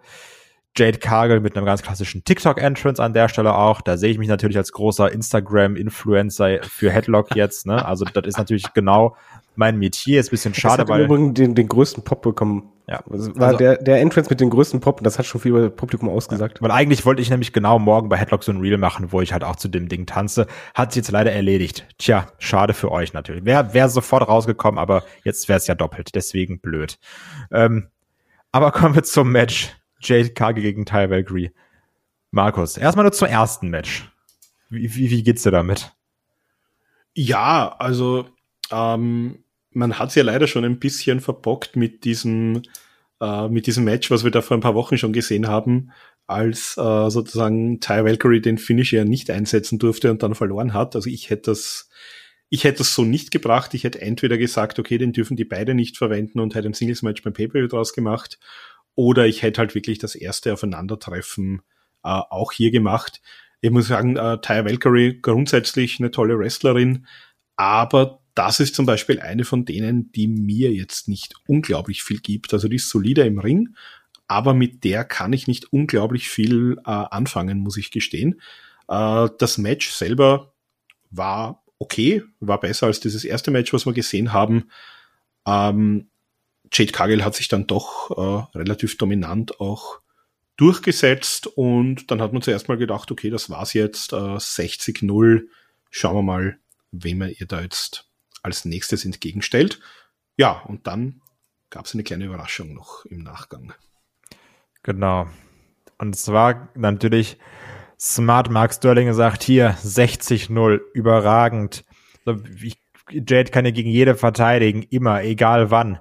Aber es ist ja keiner mehr da. Und dann zack, Bums, Comeback, Chris Deadlander, Titelmatch wird für sofort angesetzt, Glocke läutet, es geht ein bisschen hin und her paar Minütchen. Und mit Nein, paar Minütchen meine ich keine Sekunden. Minute, sondern wollte ich gerade sagen, 50 Sekunden hätte ich jetzt gesagt. Ähm, und dann holt sich eben Chris Deadlander den Belt von Jade Cargill. Die Streak ist beendet, die Titelregentschaft ist beendet. Bevor ich jetzt gleich direkt das Wort an David gebe, ich würde nur kurz meine Meinung dazu sagen. Ich persönlich finde, dass das super dumm gebuckt ist, weil du hast dann Chris Deadlander, die zurückkommt, was natürlich ein cooler Moment ist für sie. Die Leute haben ja auch Bock auf Chris Deadlander, finde ich stark. Aber dann gib ihr doch auch den Sieg gegen Jade Cargill in einem vernünftigen Match, weil letztendlich wurde es die Streak mit einem, ich sag jetzt mal Cash-In beendet, ne? So dieses, ja, du hast ja schon ein Match geworkt und jetzt kommt eben noch ein Match. Du hattest zwar große Klappe daran, davor, aber ist ja auch unabhängig davon egal. Ähm, dann ist auch die Regentschaft dadurch beendet. Also ich finde, du hast da auch sehr viel Wertigkeit von der Regentschaft und der Streak weggenommen, dass du das mit so einem Impromptu-Match beendest. Also das lässt eine Jade Cargill blöd aussehen, das lässt die Streak blöd aussehen. Klar, Chris Statlander hat es in Belt, cool, natürlich freut uns, aber lässt auch eine Statlander irgendwie doof aussehen. Ich finde das eine sehr schlechte Wahl, David. Das ist der reinste Bullshit. Also, was man da gemacht hat, ist einfach nur absoluter Bullshit aus mehreren Gründen. Erstmal hast du eine Streak, das, das Match hatte ich eh schon keinen Bock drauf, weil, wurde richtig gesagt, die Ansetzung gab es halt schon. Ich finde, Taya ist echt im Ring nicht super. Ich, ich finde die sehr mau. Äh, die Konstellation schwierig, war ein besseres Match als das erste, aber auf das Match hatte ich keinen Bock, aber was man halt danach gemacht hat, das ist halt einfach nur krank. Du hast eine Streak, die du wirklich lange aufbaust. Eine 60-0-Streak, eine Hausnummer sondergleichen. Und du lässt die be beenden in 48 Sekunden ohne jeden Aufbau. Und das ist halt einfach dumm. Weil, was, was fehlt in der Division? Ja, Charaktere. Dann hast du halt Jet Kagel, 60-0, lass sie arrogant sein. Ja, hier jederzeit und so weiter, wer auch immer will lass Statlander dann zurückkommen, die im Übrigen ja auch beliebt ist, aber keinen wirklichen Charakter oder Motivation hat, sondern lass sie zurückkommen, gib ihr den Pop, lass sie meinetwegen Jet Kagel vermögen, dass die halt flüchten muss, aber den Ring, äh, den, den Belt im Ring lässt, hochheben und dann sagen, hier, ich krieg das Ding. Egal, was du möchtest, ich krieg das Ding und lass sie auf die Jagd gehen. Lass sie richtig auf die Jagd gehen, dass sie am besten Jade das Leben zur Hölle macht, bis sie da nicht mehr rauskommt, sondern halt sich stellen muss, um in einem großen Match dann den Titel zu gewinnen. Sondern hast du zwei Sachen. Du hast die Streak genutzt, um jemanden richtig overzubringen. Du hast einen Charakter geschaffen. Du weißt die Motivation von Stepbender. Du weißt ihren Charakter, die kann halt richtig schön Ecken und Kanten haben. Und du lässt Jade Kagel nicht halt strunzdumm aussehen. Du hast hier eine Streak und sowas hast du im Wrestling nicht oft. 60-0. Das ist halt, es ist 60-0 und du machst damit nichts, sondern wirfst das Ding weg. Weil, was haben wir denn jetzt? Wir haben jetzt Statlander, die hat den Belt ja, toll. Hast du aber eigentlich nicht verdient, weil du hast gegen jemanden gekämpft, der halt gerade platt war und schon gekämpft hat. Du hast Jade Kagel, die halt so dumm war, ja komm, ich kämpfe dann trotzdem, obwohl ich gerade außer Atem bin. Du hast halt einfach nichts gemacht und diesen Belt auch nicht aufgewertet, sondern stattdessen das, was in der Regentschaft fehlte, in der Storyline, hast du einfach vertan, hier einzusetzen, weil wenn du schon so eine Streak aufbaust, dann muss sie mit einer Storyline enden. Ich find's furchtbar und einfach nur Bullshit. Markus? Ja, dann mache ich hier das, äh, das Gegenargument. Äh, ich fand es nämlich gar nicht schlecht. Und zwar, warum? Wir haben jetzt gerade erst diese Story gehabt mit, jetzt gibt's endlich eine würdige Herausforderin gegen, gegen Jade Cargill, die ihr sozusagen Paroli bieten kann. Wenn das jetzt sozusagen das gleiche nochmal ein paar Wochen mit Chris Statlander gewesen wäre, hätte ich gesagt, hm, die Story habe ich ja gerade gesehen. Ähm, Statlander hätte ja wahrscheinlich schon den Titel länger gewinnen sollen, noch vor ihrer äh, Verletzung war das ja eigentlich geplant, dieses große Match. Und so, sage ich mal, hat man wahrscheinlich die große Bühne genutzt, hat wahrscheinlich diesen ähm, ja, das Publikum war halt leider so, wie es war in Las Vegas. Aber man hätte halt sonst diesen Monster Pop gehabt, auch mit diesem überraschenden Titelwechsel. Und was man jetzt machen kann, ist, jetzt kann man nämlich das große Rematch aufbauen. Jetzt kann Jade Cargill trotzdem noch arrogant sein und sagen, okay, du hast mich jetzt erwischt, weil ich hatte vorher schon ein hartes Match in den Knochen. Ja, wo Statler um, aber eh gewinnt. Du hast halt dann jetzt eine Fehde, wo du schon weißt, wie die ausgeht. Kann sein, aber du kannst das jetzt schön ausbauen kannst sagen, okay, äh, wir machen das und das kannst du groß aufbauen. Jetzt kannst du sagen, das Match gibt es zum Beispiel in der ersten Folge von Collision. Ähm, kann man vorstellen, dass Deadlander vielleicht eher dort auch zu sehen sein wird. Ja, aber das Problem dabei ist doch, dann hast du eine Storyline, wo es um Kagels Charakter geht. Aber du hast Deadlander jetzt zurückkommen lassen und sie hat keinen Charakter. Sie hat einen Namen, das war's.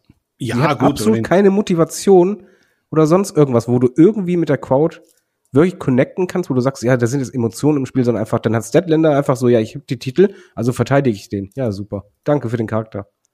Ja, also ich finde, die könnte den Titel jetzt bis dorthin, bis zu diesem großen Rematch, das hat man doch in der, in, im Media Scrum, hat man sie auch gefragt, ob sie das gleich oder später haben will, das Match. hat sie gesagt, na, für, sich für sie ist das beides okay. Also ich würde jetzt mal äh, ein paar Mal gewinnen lassen, würde vielleicht äh, Kagel auch noch ein, zwei Matches geben, wo sie sich ein bisschen beweisen kann und würde das dann zum Beispiel bei äh, Collision ansetzen, dann habe ich da mein erstes Match, wo ich ein bisschen die Leute kriege. Und ich meine, ich bin schon bei dir. Die Chris Deadlander muss man dem Publikum jetzt wieder ein bisschen neu vorstellen. Die war ja auch in der Vergangenheit bei den äh, Best Friends dabei. Weiß ich nicht, ob das jetzt immer noch so sein wird oder ob sie sozusagen jetzt ihre, ihre komplett eigene Persönlichkeit auch entwickelt. Aber ich muss sagen, ich fand das jetzt nicht ganz furchtbar. Ich fand, das war eine schöne Überraschung und ja, bin zumindest mal gespannt, ob man es irgendwie sinnvoll nutzen kann. Okay, äh, muss ich noch kurz erweitern. Warum mir, das halt so auf die Nüsse geht, das ist halt nicht, dass es diese Art Titelwechsel gab, sondern dass es diese Streak gab. Macht dasselbe, bei Money in the Bank auch kein Problem damit, dass einer eincasht, so gesehen war das ja ein Cash-In, und gewinnt den Titel, kein Problem, aber nicht, wenn es da eine Streak gibt. Wenn beim Undertaker, der hat da einen WrestleMania-Streak und einer kommt einfach raus und stiehlt diese Streak in 40 Sekunden, hätten wir uns auch aufgeregt.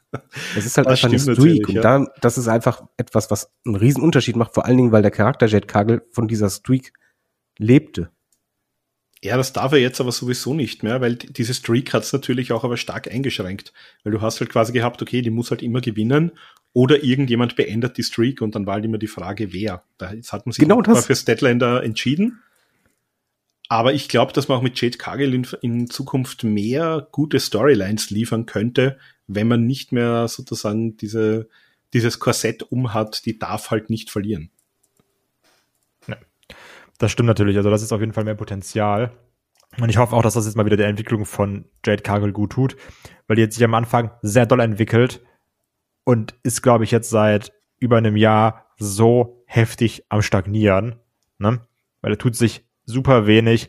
Es ist irgendwie immer das Gleiche. Also ich hoffe, dass man da jetzt ein bisschen, also weil die hat ja eine richtig krasse Ausstrahlung, diese Frau.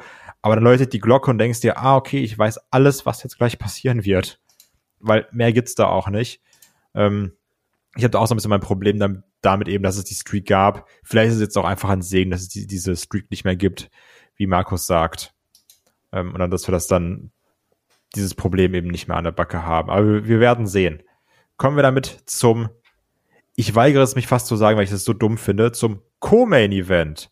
Weil es gibt keine Co-Main-Events, es gibt ein Main-Event und das war's dann. Und das hier ist Nein, nicht es das gibt Main-Event. sogar Triple Main Events, wie wir Ja, auch an stimmt. diesem Wochenende gelernt haben. In dem Fall war es halt dann ein Double Main Event. Ja, eben. Es ist, es, du hast ein Main Event, du hast ein Main Event, ihr habt alle Main Events. Ja, also Haben ja auch alle Gürtel. genau. Also Main Event ist das, was die Show schließt. Ende der Diskussion an der Stelle. Ich mag dich. Ja. Kommen wir zum vorletzten Match. Nicht zum Co, kommen wir zum vorletzten Match. Und zwar den Four-Way um die AW World Championship. Die Four Pillars. Wir haben natürlich Champion MJF, Sammy Guevara, Darby Allen und Jungle Boy Jack Perry. Auch da ganz kurz Jungle Boy Entrance.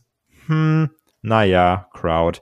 Äh, Sammy Guevara und äh, Ty Mello sagen, dass sie ein Kind kriegen. Freut uns natürlich, haben wir ihren Pop bekommen.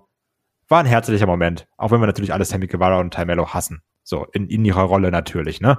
Aber da denkt man sich, ach, ist doch schön, es menschelt ein bisschen.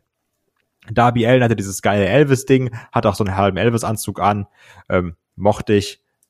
Und MJF fand ich schon fast sogar so ein bisschen unspektakulär mit dem Wackeltrum, mit dem er da runtergefahren wurde. Das war okay, würde ich mal sagen. Ähm, und ich bin, war ja nicht bei der Preview dabei. Ich finde natürlich die vier stark, gute Jungs, die mögen wir, außer Sammy Guevara, den wir natürlich alle hassen, weil er Heel ist. Ähm, aber ich wusste nie, ah, wie groß wird sich das anfühlen? Mal gucken, sind die, sind die Situationen gewachsen? Und ich muss ja ganz klar sagen, ich hatte so viel Spaß mit diesem Match. Das war so viel, was ich mir von einem VR wünsche. Aktionen zusammen, immer wieder Aktionen zu dritt oder zu viert, äh, schnelle Konter. Natürlich war es auch dann teilweise fast ein bisschen Indie mit du Canadian Destroyer, hier ein Canadian Destroyer und jetzt nochmal und nochmal. Und wir, wir Und dann laufen noch über die, über die Rücken der anderen und macht noch einen. Genau, und natürlich das alles drüber. Aber ich mochte, wie hier jeder mit jedem interagiert hat. Die ganzen schnellen Cover. Natürlich, dann gibt's auch noch mal 14 Cutter von Sammy Guevara und 18 Superkicks gibt's auch noch. Ähm, aber was ich mir persönlich von einem Feuer wünsche, habe ich hier zu großen Teilen bekommen. David. Äh, ich, ich möchte mit Bananen um mich werfen. also ähm, das Ding war, äh, ich hatte in der Preview gesagt, dass es das Match vielleicht sogar ist, wo Sarah und ich am meisten Bock drauf hatten, was nicht am Storytelling unbedingt lag, sondern einfach an der Konstellation, dass halt wirklich diese ja Eigengewächse in Anführungszeichen endlich mal ein Main Event kriegen, den sie nicht bekommen haben. Jo. Und ähm, aber zumindest ein World Title Match bekommen und ich habe in der Preview gesagt, die werden abliefern bis zum Erbrechen und vor allen Dingen MJF hat in einer Promo ja richtig gesagt, er hatte so wahrscheinlich das beste äh, Collar Match, das vielleicht beste Iron Man Match und er wird auch vielleicht das beste Four Way Match haben.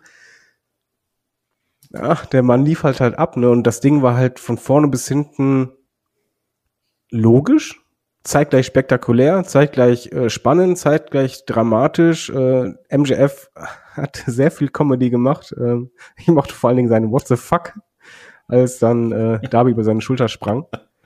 Ähm, super. Es, es, ich fand auch gut dieses, ähm, dass alles im Grunde genommen aufgegriffen wurde. Eigentlich gab es ja nicht so viele Storyline, trotzdem wurde halt alles aufgegriffen. Es wurden halt aufgegriffen, ja, ihr habt doch hier dieses äh, Papa-Syndrom, also bauen wir halt alle diese Moves ein von euren Papas. Ähm, wir haben halt Sammy, der sich hinlegen soll, ja, da bauen wir das doch mit ein. Wir haben die äh, Zwistigkeiten zwischen Darby und, und Jack Perry.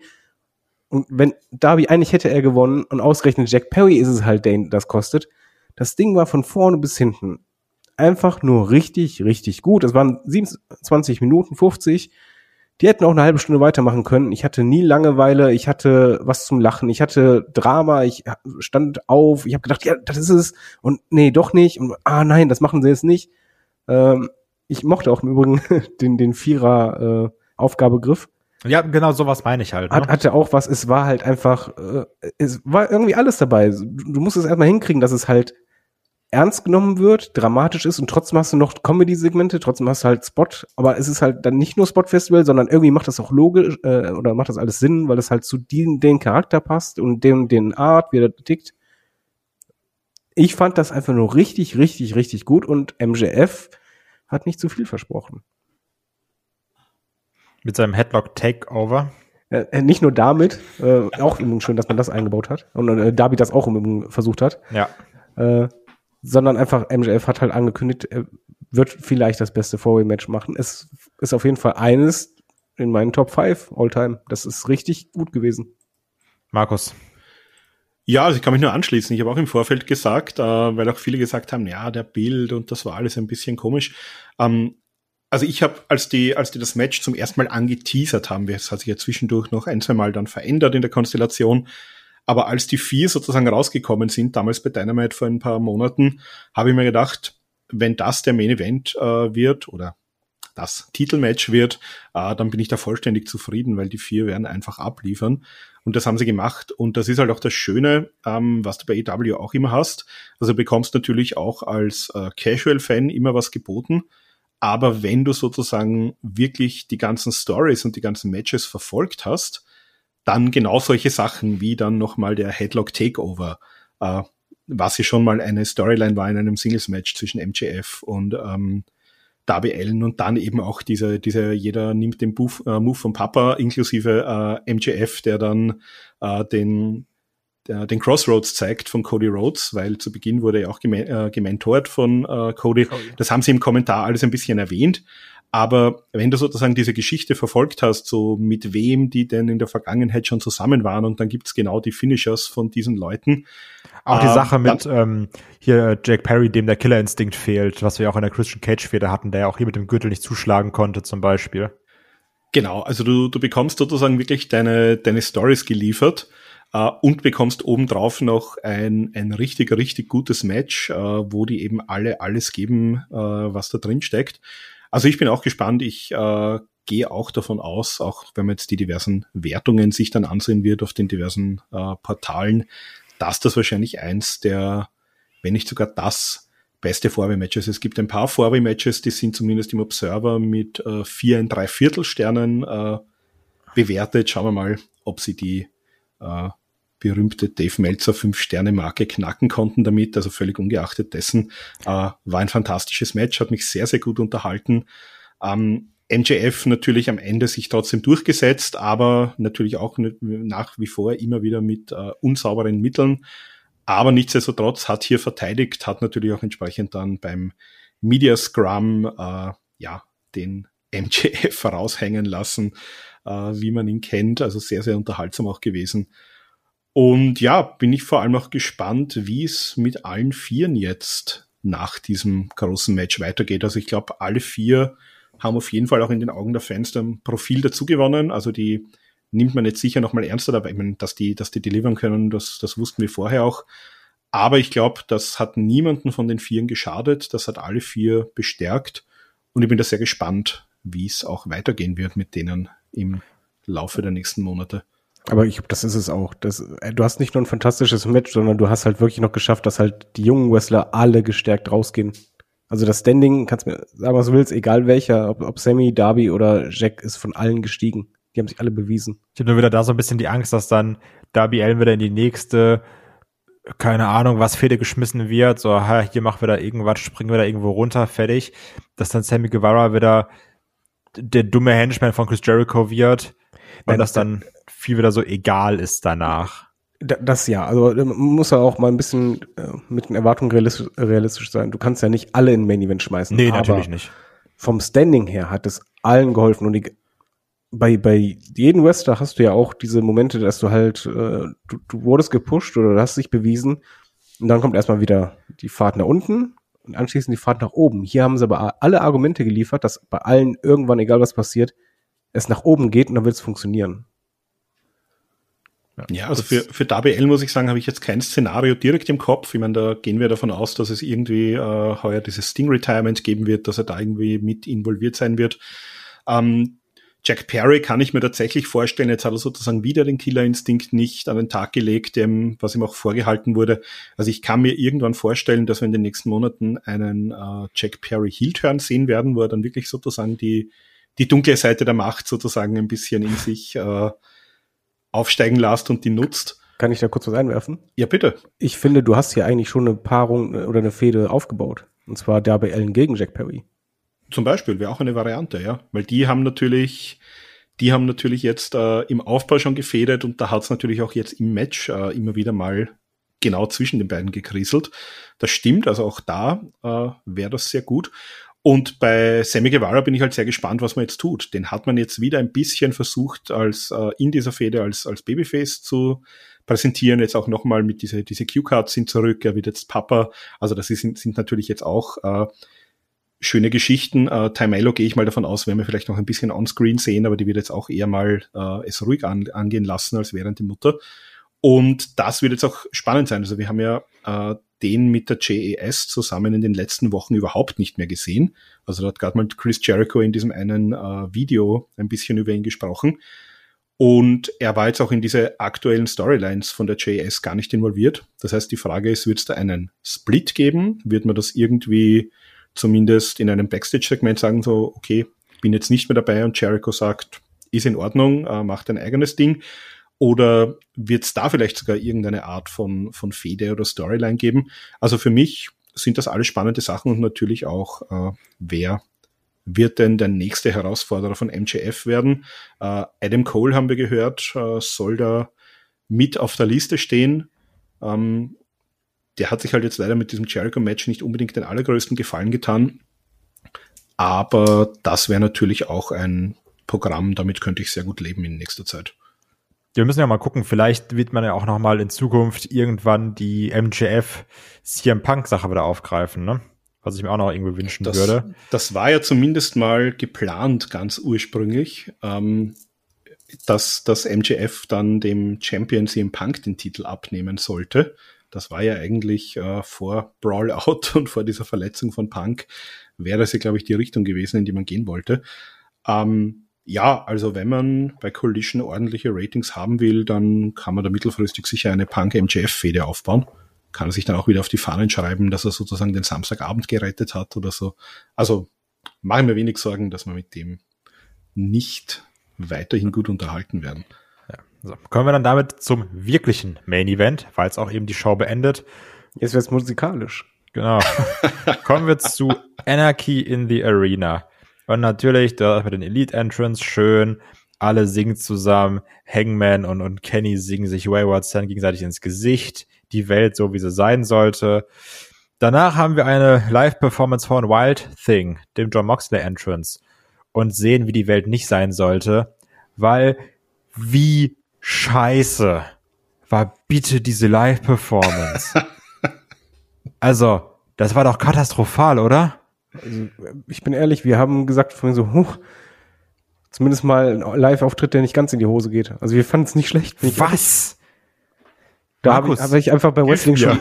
Ja, Moment, ich habe einfach beim Wrestling schon viel, viel Schlimmeres erlebt. Das war so, ist okay. Also pass auf, bei mir war es zweigeteilt. Äh, die haben, es ist offenbar, also ich kannte die Band jetzt auch nicht, vielleicht habe ich von denen schon was gehört in irgendeiner Spotify-Playlist. Äh, das sind die Violent Idols. Also das ist schon eine Band, die man kennt, offenbar. Ähm, und ich habe auch gedacht zuerst, ah, okay, das, die machen da jetzt irgendwie die, die gar nicht mal so gute Coverversion, aber ist schon in Ordnung, ist halt äh, ein großer Pay-Per-View, da willst du vielleicht eine Liveband bringen. Und dann ist ja schon mal dieser Brawl losgegangen und da haben wir gedacht, ah, cool, das wird so eine äh, New Jack Gangsters ECW Geschichte. Die spielen jetzt einfach dieses komplette Match durch. Und es war dann noch sehr lange Zeit so, bis sich der Sänger dann, da waren die Young Bucks dann auf der Stage und er hat sich dann irgendwie, äh, also auch nicht der schlaueste Typ, weil er hat dann gedacht, da stehen jetzt die Young Bucks, denen zeige ich jetzt mal, dass ich hier ein äh, Blackpool Combat Club Shirt trage und daraufhin hat er einen Superkick gefressen, einen Double Superkick. Äh, und seine Bandkollegen sind auch ziemliche Schweine weil die haben einfach nochmal das Lied äh, zumindest fertig gespielt, obwohl der Leadsänger schon außer Gefecht war. Das heißt, dass, also von daher äh, hat es mich dann wieder sehr versöhnlich gestimmt, weil ich das eigentlich cool fand, dass so die ersten zehn Minuten äh, das durchlief und die hatten auch durchaus, äh, ja, eine gute Ausdauer. Also die haben das auch wirklich durchgezogen, diese. Aber, aber diese darauf können wir uns doch einigen. Also egal wie schlecht die Band war, dass das durchgespielt wurde, vor allen Dingen immer wenn es zu Ende war und wieder und wieder. Das genau. war doch cool, oder? Aber das, also, ich, ich, also das, das Gespiele fand ich ja auch okay. Ich fand halt nur die, die Vocals, also dass, dass der Typ singt, fand ich halt ganz, ganz schrecklich. Aber dafür ähm, hat er auch kassiert. Ja, auch zu, zu Recht auch. auch. Auch zu Recht. Aber der Anfang, das war doch wirklich dieser Moment, wo du halt gemerkt hast, okay, Anarchie, und, ja, das ist Anarchie. Ja. Und übrigens auch da, also, das hatten wir auch schon im letzten Anarchie in the Arena Match, wo die JAS gekämpft hat gegen den Blackpool Combat Club. Da lief ja auch die ganze Zeit das John Moxley Theme durch ähm, bis dann Jericho irgendwann den Stecker gezogen hat im letzten Jahr, falls ihr euch erinnern könnt. Stimmt, und, und, genau. und schön fand ich auch, dass Claudio irgendwann rüber äh, gewunken hat, von wegen so, spielt weiter, spielt weiter. Ja. ähm, also ich, ich fand es halt auch beim letzten Mal, als das war, da kam es ja noch vom Band, da fand ich es halt super nervig, weil es so bestialisch laut war und ich mich wirklich nicht konzentrieren konnte. Hier war es dann wirklich im Hintergrund, das fand ich okay, aber wie gesagt, also so den Gesang von dem Typen, pff, Uff, also. Ah, ich kann da jetzt übrigens was beitragen. Ähm, das alte John Moxley-Theme, Unscripted Violence, das war auch von diesen Violent Idols. Also vielleicht hat man die deswegen äh, da auch fürs neue, ganz alte Moxley-Theme als Coverband geholt. Das, das kann natürlich sein. Also mich hat es auf jeden Fall nicht gedacht und ich fand den Start super cool. Einfach, die Jungs kommen die Treppe runter, die anderen Jungs gehen die Treppe hoch. Dann gibt's auf die Moppe und äh, allein schon, ey, wenn du schon siehst, dass ein Popcornbecher genommen wird und einen über den Kopf gezogen wird, ja, hasse mich. Also das ist ja das, was ich erwarte bei Anarchy in the Arena. Ne? Also da, ist, da muss ja auch der Name Programm sein. Hier ist also es dann auch ein bisschen Anarchy in the Parking Lot oder sowas, hast du ja auch noch hier mitgenommen. Ähm, die haben sich überall geprügelt. Das war spaßig, die haben alles genutzt irgendwo. Ich glaube, es war Nick Jackson, hat er noch so ein Replika-Belt genommen zum Zuhauen. Ja.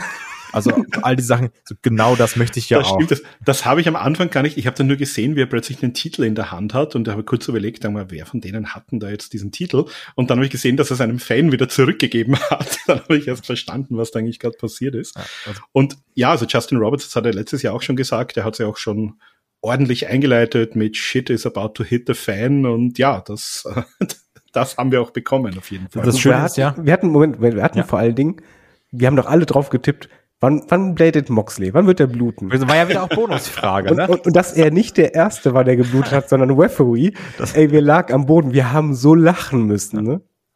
Also auch hier dieses Mal habe ich mich wieder äh, verschätzt. Also ich habe wieder zu früh. Ich habe irgendwie, glaube ich, zwei bis vier Minuten gesagt, aber zwischen vier und sechs Minuten dann. Das war äh, übrigens auch sehr schön äh, bei, der, bei der Pressekonferenz. Sie haben nämlich ähm, MJF quasi gefragt, na, ob das für ihn jetzt, weil wir das Thema gerade hatten, ob das für ihn jetzt irgendwie ein Problem war, ähm, dass er nicht im Main Event und im letzten Match war.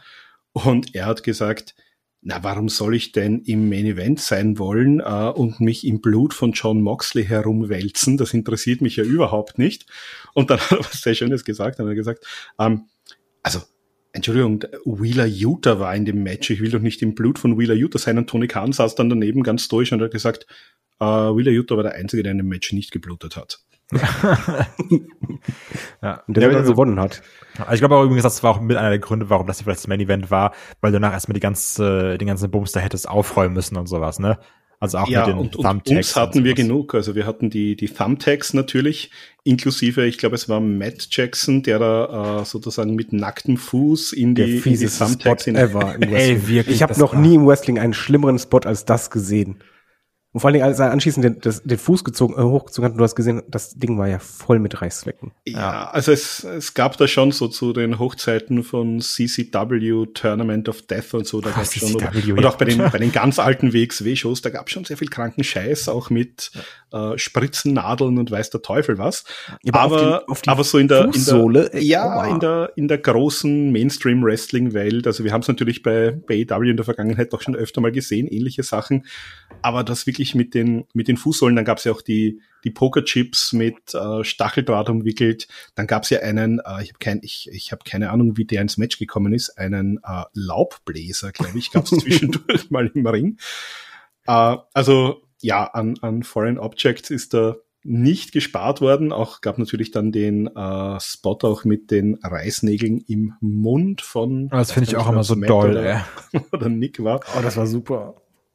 Dann gab es natürlich auch, noch auch, so, so diese Story-Spots mochte ich total. Also als zum Beispiel äh, äh, BCC halt in der Überzahl war und dann ähm, Omega und äh, Page alleine und da waren, dann pushen die sich gegenseitig, komm, machen wir es, ja, machen wir es, komm, scheiß drauf. Super.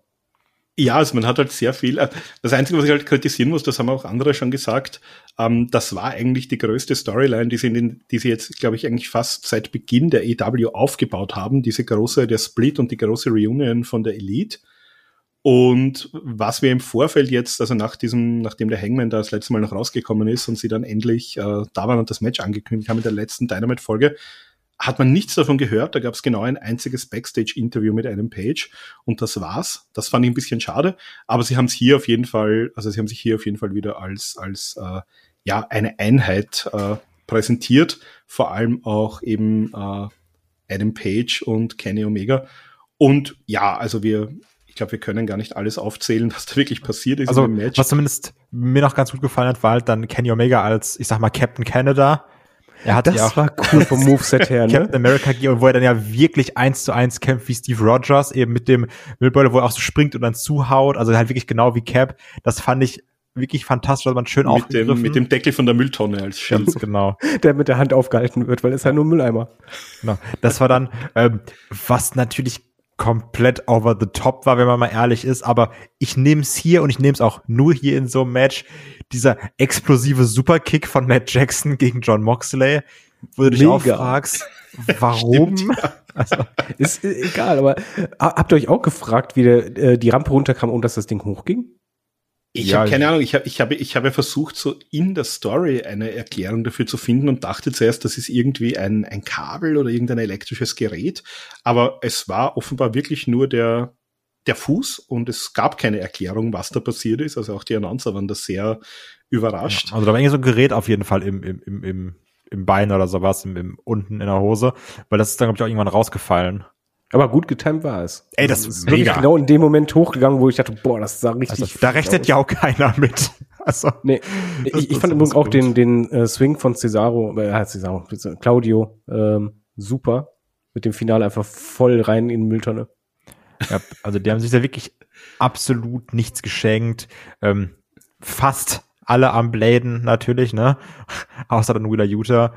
Ähm, und dann natürlich noch der Eingriff von ähm, Don Callis, der natürlich auch nicht fehlen darf. Genau, also Don Callis war ja auch am Ring, der hat ja mitkommentiert. Ähm, da haben sie auch gesagt, na zum Glück ist Kenny Omega gerade beschäftigt und hat das noch nicht wirklich realisiert, dass du da gerade am Ring sitzt.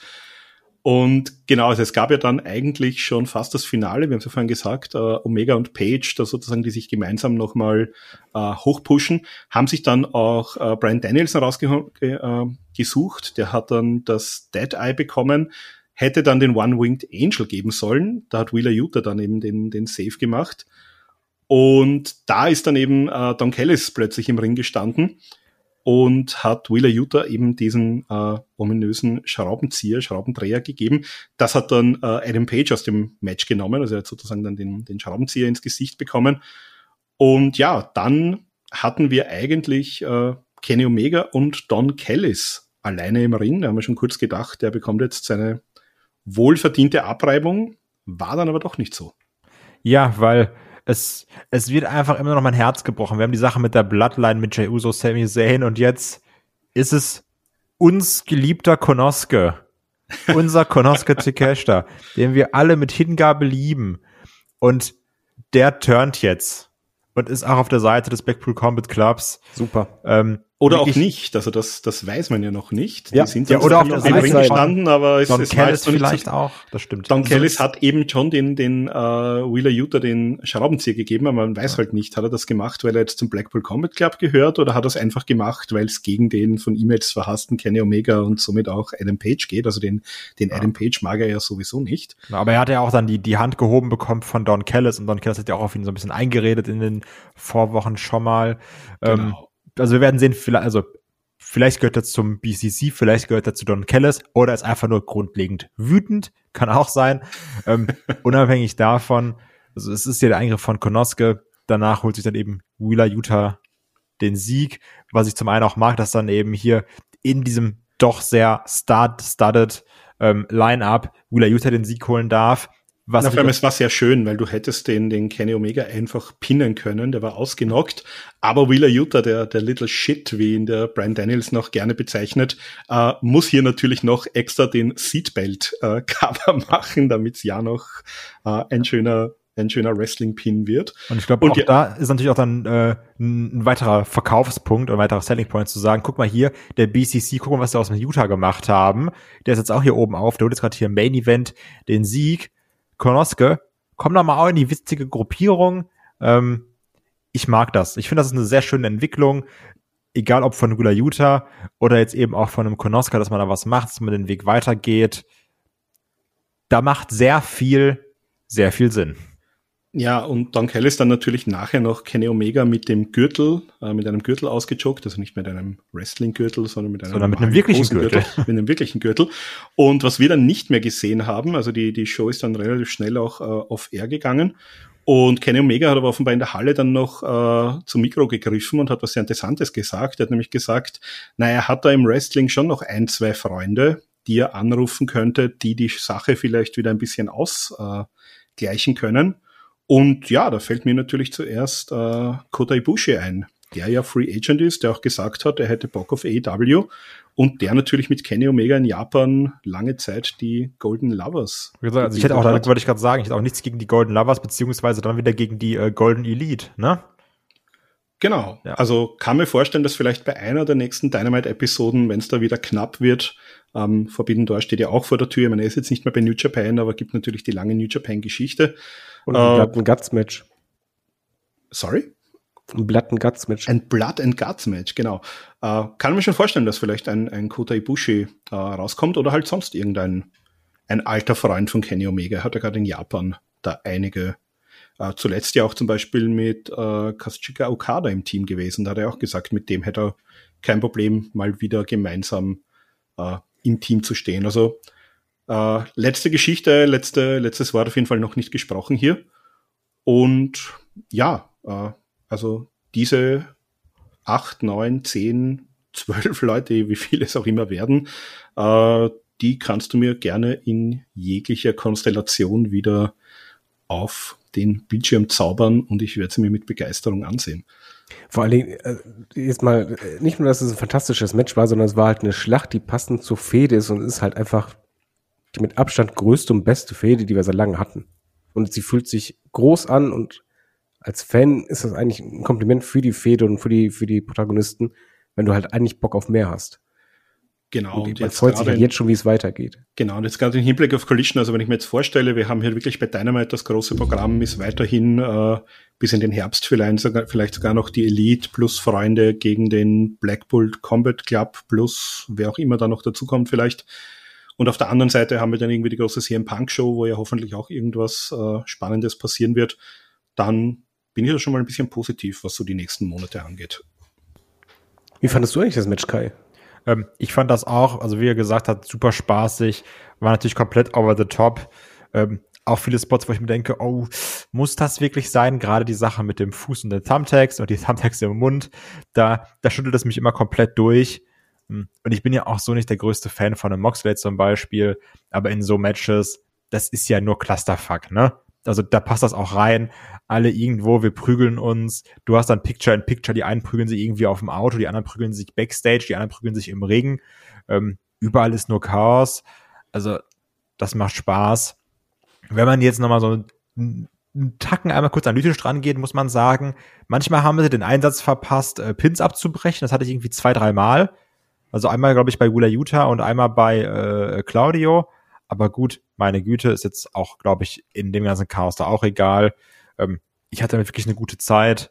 Also generell hier die, die beiden Finalmatches der Show haben mich super unterhalten. Beide auf ganz eigene Art und Weise. So ein Anarchy in the Arena brauche ich auch nicht immer. Ähm, aber gerade hier eben, wenn es zur Fehde passt, mag ich das und hier hat es halt wirklich auch gepasst. Ich finde es auch ein bisschen schade, dass man das Hangman ist wieder bei der Elite nicht so ein bisschen besonderer gemacht hat. Ne, klar, man erzählt dann natürlich auch immer noch so über den weiteren Umweg dann bei BTE, diese ganzen Storylines. Aber irgendwann ist auch mal mit Rampage und Access und das und das. Also ich hätte es dann gerne mal so ein bisschen komprimierter man hätte mir gerne noch bei Dynamite ein bisschen mehr das emotional verkaufen können. Ähm, aber zu dem Match selbst, ich hatte damit eine gute Zeit. Also generell die letzte Stunde von diesem Event war mit Abstand die stärkste weil es einfach aus diesen zwei grandiosen Matches bestand. Hat äh, Bock gemacht. Und ich bin sehr gespannt, was man jetzt aus Takesh da macht. Weil ich freue mich einfach, wenn wir den mehr sehen, weil ich finde den mega. Ich finde, das ja. ist irgendwie ein guter Typ. Ja, der ist super. Ja. Und damit sind wir durch mit den einzelnen Matches. Jetzt ist natürlich die Frage, und ich bin so froh, dass ich jetzt die Moderation mache, weil sonst bin ich immer das Reh im Scheinwerferlicht. Stattdessen seid ihr beide das dieses Mal, weil ich jetzt nämlich direkt fragen kann, David, was ist eine Bananenwertung? Gebe ich dieses Mal nicht. Ja, musst du aber. Nee, ja, gebe ich dieses Mal nicht einfach aus, aus dem Grunde, weil mein Problem einfach ist, dass das mit der mit der Crowd einfach richtig, richtig äh, weht. David sind die Regeln, du musst eine Bananenwertung geben. Ja, wenn du es über, so überschlägst, dann sind's halt äh, so Maincard äh, hatten wir reines Wrestling 150 Minuten, 109 Minuten, davon fand ich richtig, richtig gut. Äh, die Battle Royale fand ich fantastisch. Ähm, Tag Team Match, äh, World Title fand ich absolut okay. Ähm, Leiter Match fand ich richtig, richtig stark. Äh, das House of Black Match hat mir richtig gut gefallen. Ähm, das Four Way war absolute Sahne. Anarchy war fantastisch. Ähm, mit einer richtig guten Crowd wäre es so ein Kandidat, der so Richtung sieben gehen könnte, aber ich muss allein schon für die Crowd äh, einen, einen kompletten Punkt abziehen, weil es einfach dadurch fühlt sich der Pay-per-View halt ganz anders an und auch weniger groß und funktioniert weniger so gut. Deswegen sag ich glatte sechs. Markus? Ja, ähm, der David hat es mir da ziemlich genau vorweggenommen. Also ich wäre auch auf die sieben gegangen. Äh, die Crowd und, und ein paar ja, zum Beispiel auch das äh, Jericho Cole, was mich so ein bisschen nicht so abgeholt hat, wie ich es mir erhofft habe, äh, würde ich auch diesen einen Punkt abziehen. Also ich bin auch bei der 6 von 8. Ja. Also ich bin da, ich habe eigentlich recht ähnlich wie, also gerade die, die Battle Royale hat mir sehr viel Spaß gemacht. Cole gegen Jericho fand ich wirklich echt mau.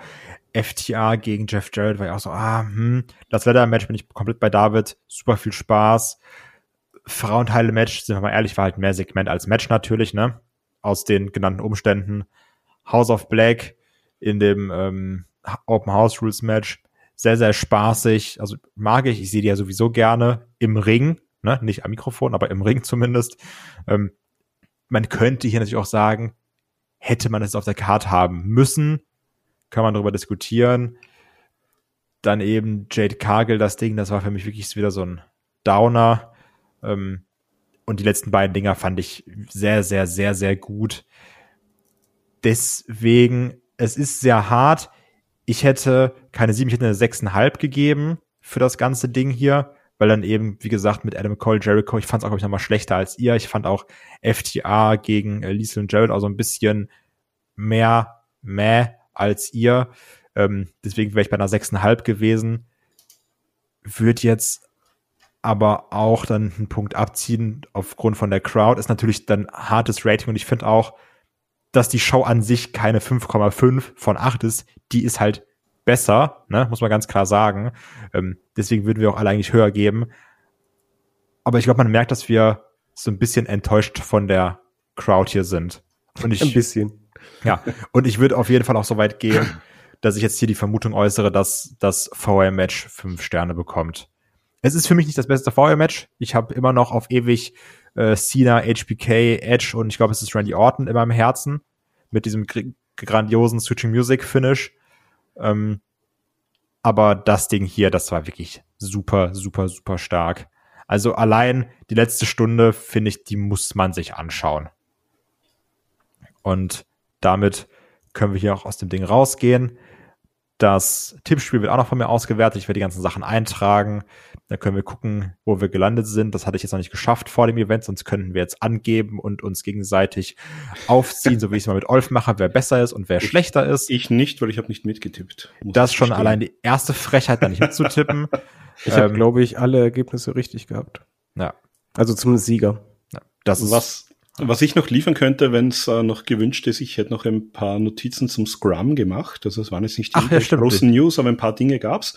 Also wir hatten dazu Gast äh, NGF, Chris Statlander, Orange Cassidy, Tony Storm und Brian Danielson und dann natürlich noch äh, Tony Khan selbst, der ein paar Fragen beantwortet hat.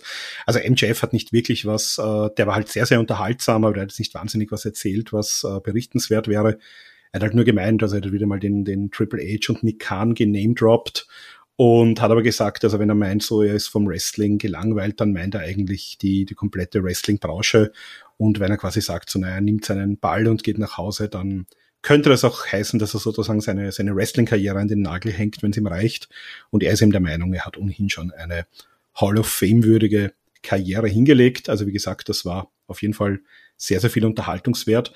Uh, Chris Deadline hat sehr viel gesprochen eben über ihre Verletzung und auch über die ja, die, äh, die, das Comeback und die, die Reha-Zeit, ähm, ja, die war da sehr gut, sehr sympathisch, äh, hat auch wirklich gesagt, also die, die war wirklich fertig auch und, und hat stundenlang geweint nach der Diagnose, äh, weil sie auch schon so eine, so eine ähnliche Verletzung am anderen Knie hatte, also die wusste auch, was das bedeutet. Ähm, ist aber da sehr, sehr positiv rübergekommen. Also sage ich auch, da bin ich sehr gespannt, wie es da auch storyline-mäßig weitergeht. Ähm, Orange Cassidy, was interessant war, da hat man ihn gefragt in Richtung Forbidden Door, wer das ein Gegner sein könnte. Da hat er den aktuellen äh, New Japan Television Champion Zack Saber Jr. Äh, genannt. Also äh, wenn es irgendwie nicht mit Brian Danielson klappt, dann vielleicht das ein Match. Äh, ja, Tony Storm war komplett in Character, das war ein bisschen mühsam, was ich so mitbekommen habe. Ähm, die ist aber gefragt worden von Dave Meltzer, ähm, was sie denn von Mercedes Manet hält und ob das jemand ist, gegen den sie gerne in den Ring äh, steigen will oder mit der sie auch vielleicht ein Tag-Team bilden möchte. Und hat sie gesagt, na, er sie würde einfach auch den anderen Knöchel brechen und ist halt nicht sicher, hm. ob die Outcast-Material äh, ist. Brian Danielson war ja wie immer großartig. Der ist angesprochen worden. Äh, Brian Dixon ist dieses Wochenende verstorben. Das war der ja am längsten noch äh, aktive Wrestling-Promoter in England, der auch sehr viele so ja kleine Shows in England veranstaltet hat.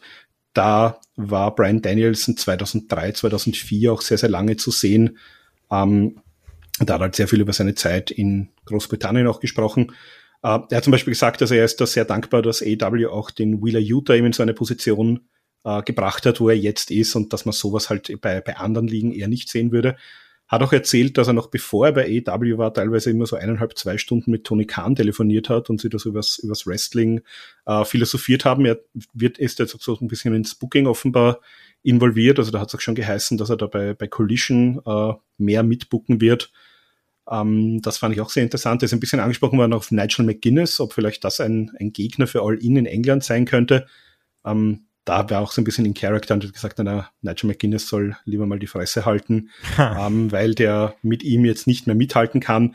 Hat aber noch ein bisschen ernster gesagt, also das, ähm, das kann man halt alles so nicht sagen, wenn die sind ja, die haben eigentlich gleichzeitig gestartet und äh, McGuinness musste dann seine Karriere beenden wegen einer Verletzung.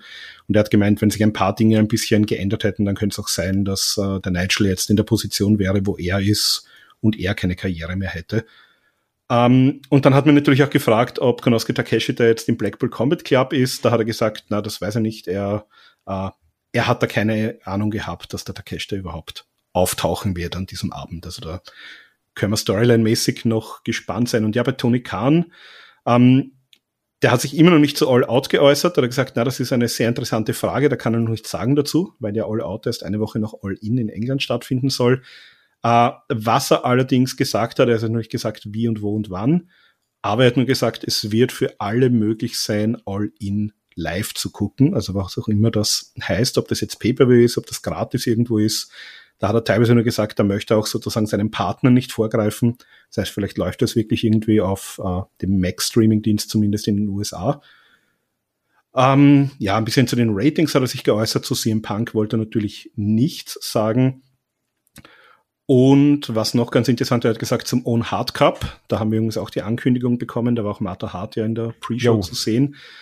Ähm, da hat er gesagt, er hätte, er hat mit New Japan schon gesprochen, er hätte gerne Yushin Thunder Liger ähm, beim Finale mit dabei, weil Own Hart halt auch bei New Japan war und Yushin Liger war halt ein, ja, eigentlich ein Weggefährte von Own Hart und er geht davon aus, dass es irgendwie funktionieren könnte. Und das, was glaube ich auch die meisten, also zu All Access hat er sich noch geäußert, hat er gesagt, er weiß ja noch nicht, ob es eine zweite Staffel gab, aber das Feedback war gut.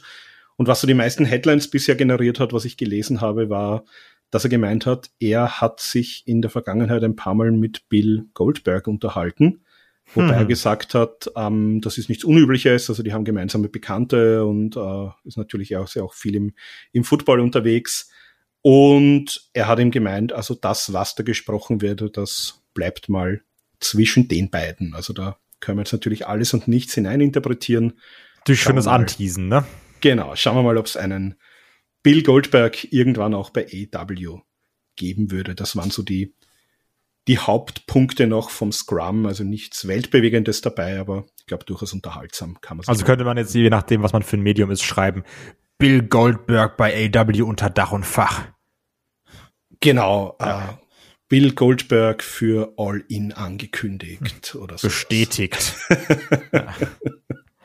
Sehr schön. Nein, also wir sind ein seriöses Medium, wir geben es so wieder, wie es gesagt wurde. Also die haben sich unterhalten, worüber wissen wir nicht. Und alles andere werden wir sehen, wenn Tony Khan mal wieder ein großes Announcement für uns Genau, wenn wieder ein Major hat. Announcement announced wird. Jede Woche. Genau, jede Woche. Jedes Announcement ist immer Major. Sehr schön. Aber dann haben wir das doch auch dann, wie gesagt, schreibt gerne eure Bewertung mal in die Kommentare, wie das bei euch aussieht, wie euch die Show gefallen hat, äh, egal ob hier bei YouTube oder gerne auch auf dem Discord. Ich sag Dankeschön fürs Zuhören, macht's gut, bis zum nächsten Mal. Tschüss. Tschüss. Ciao.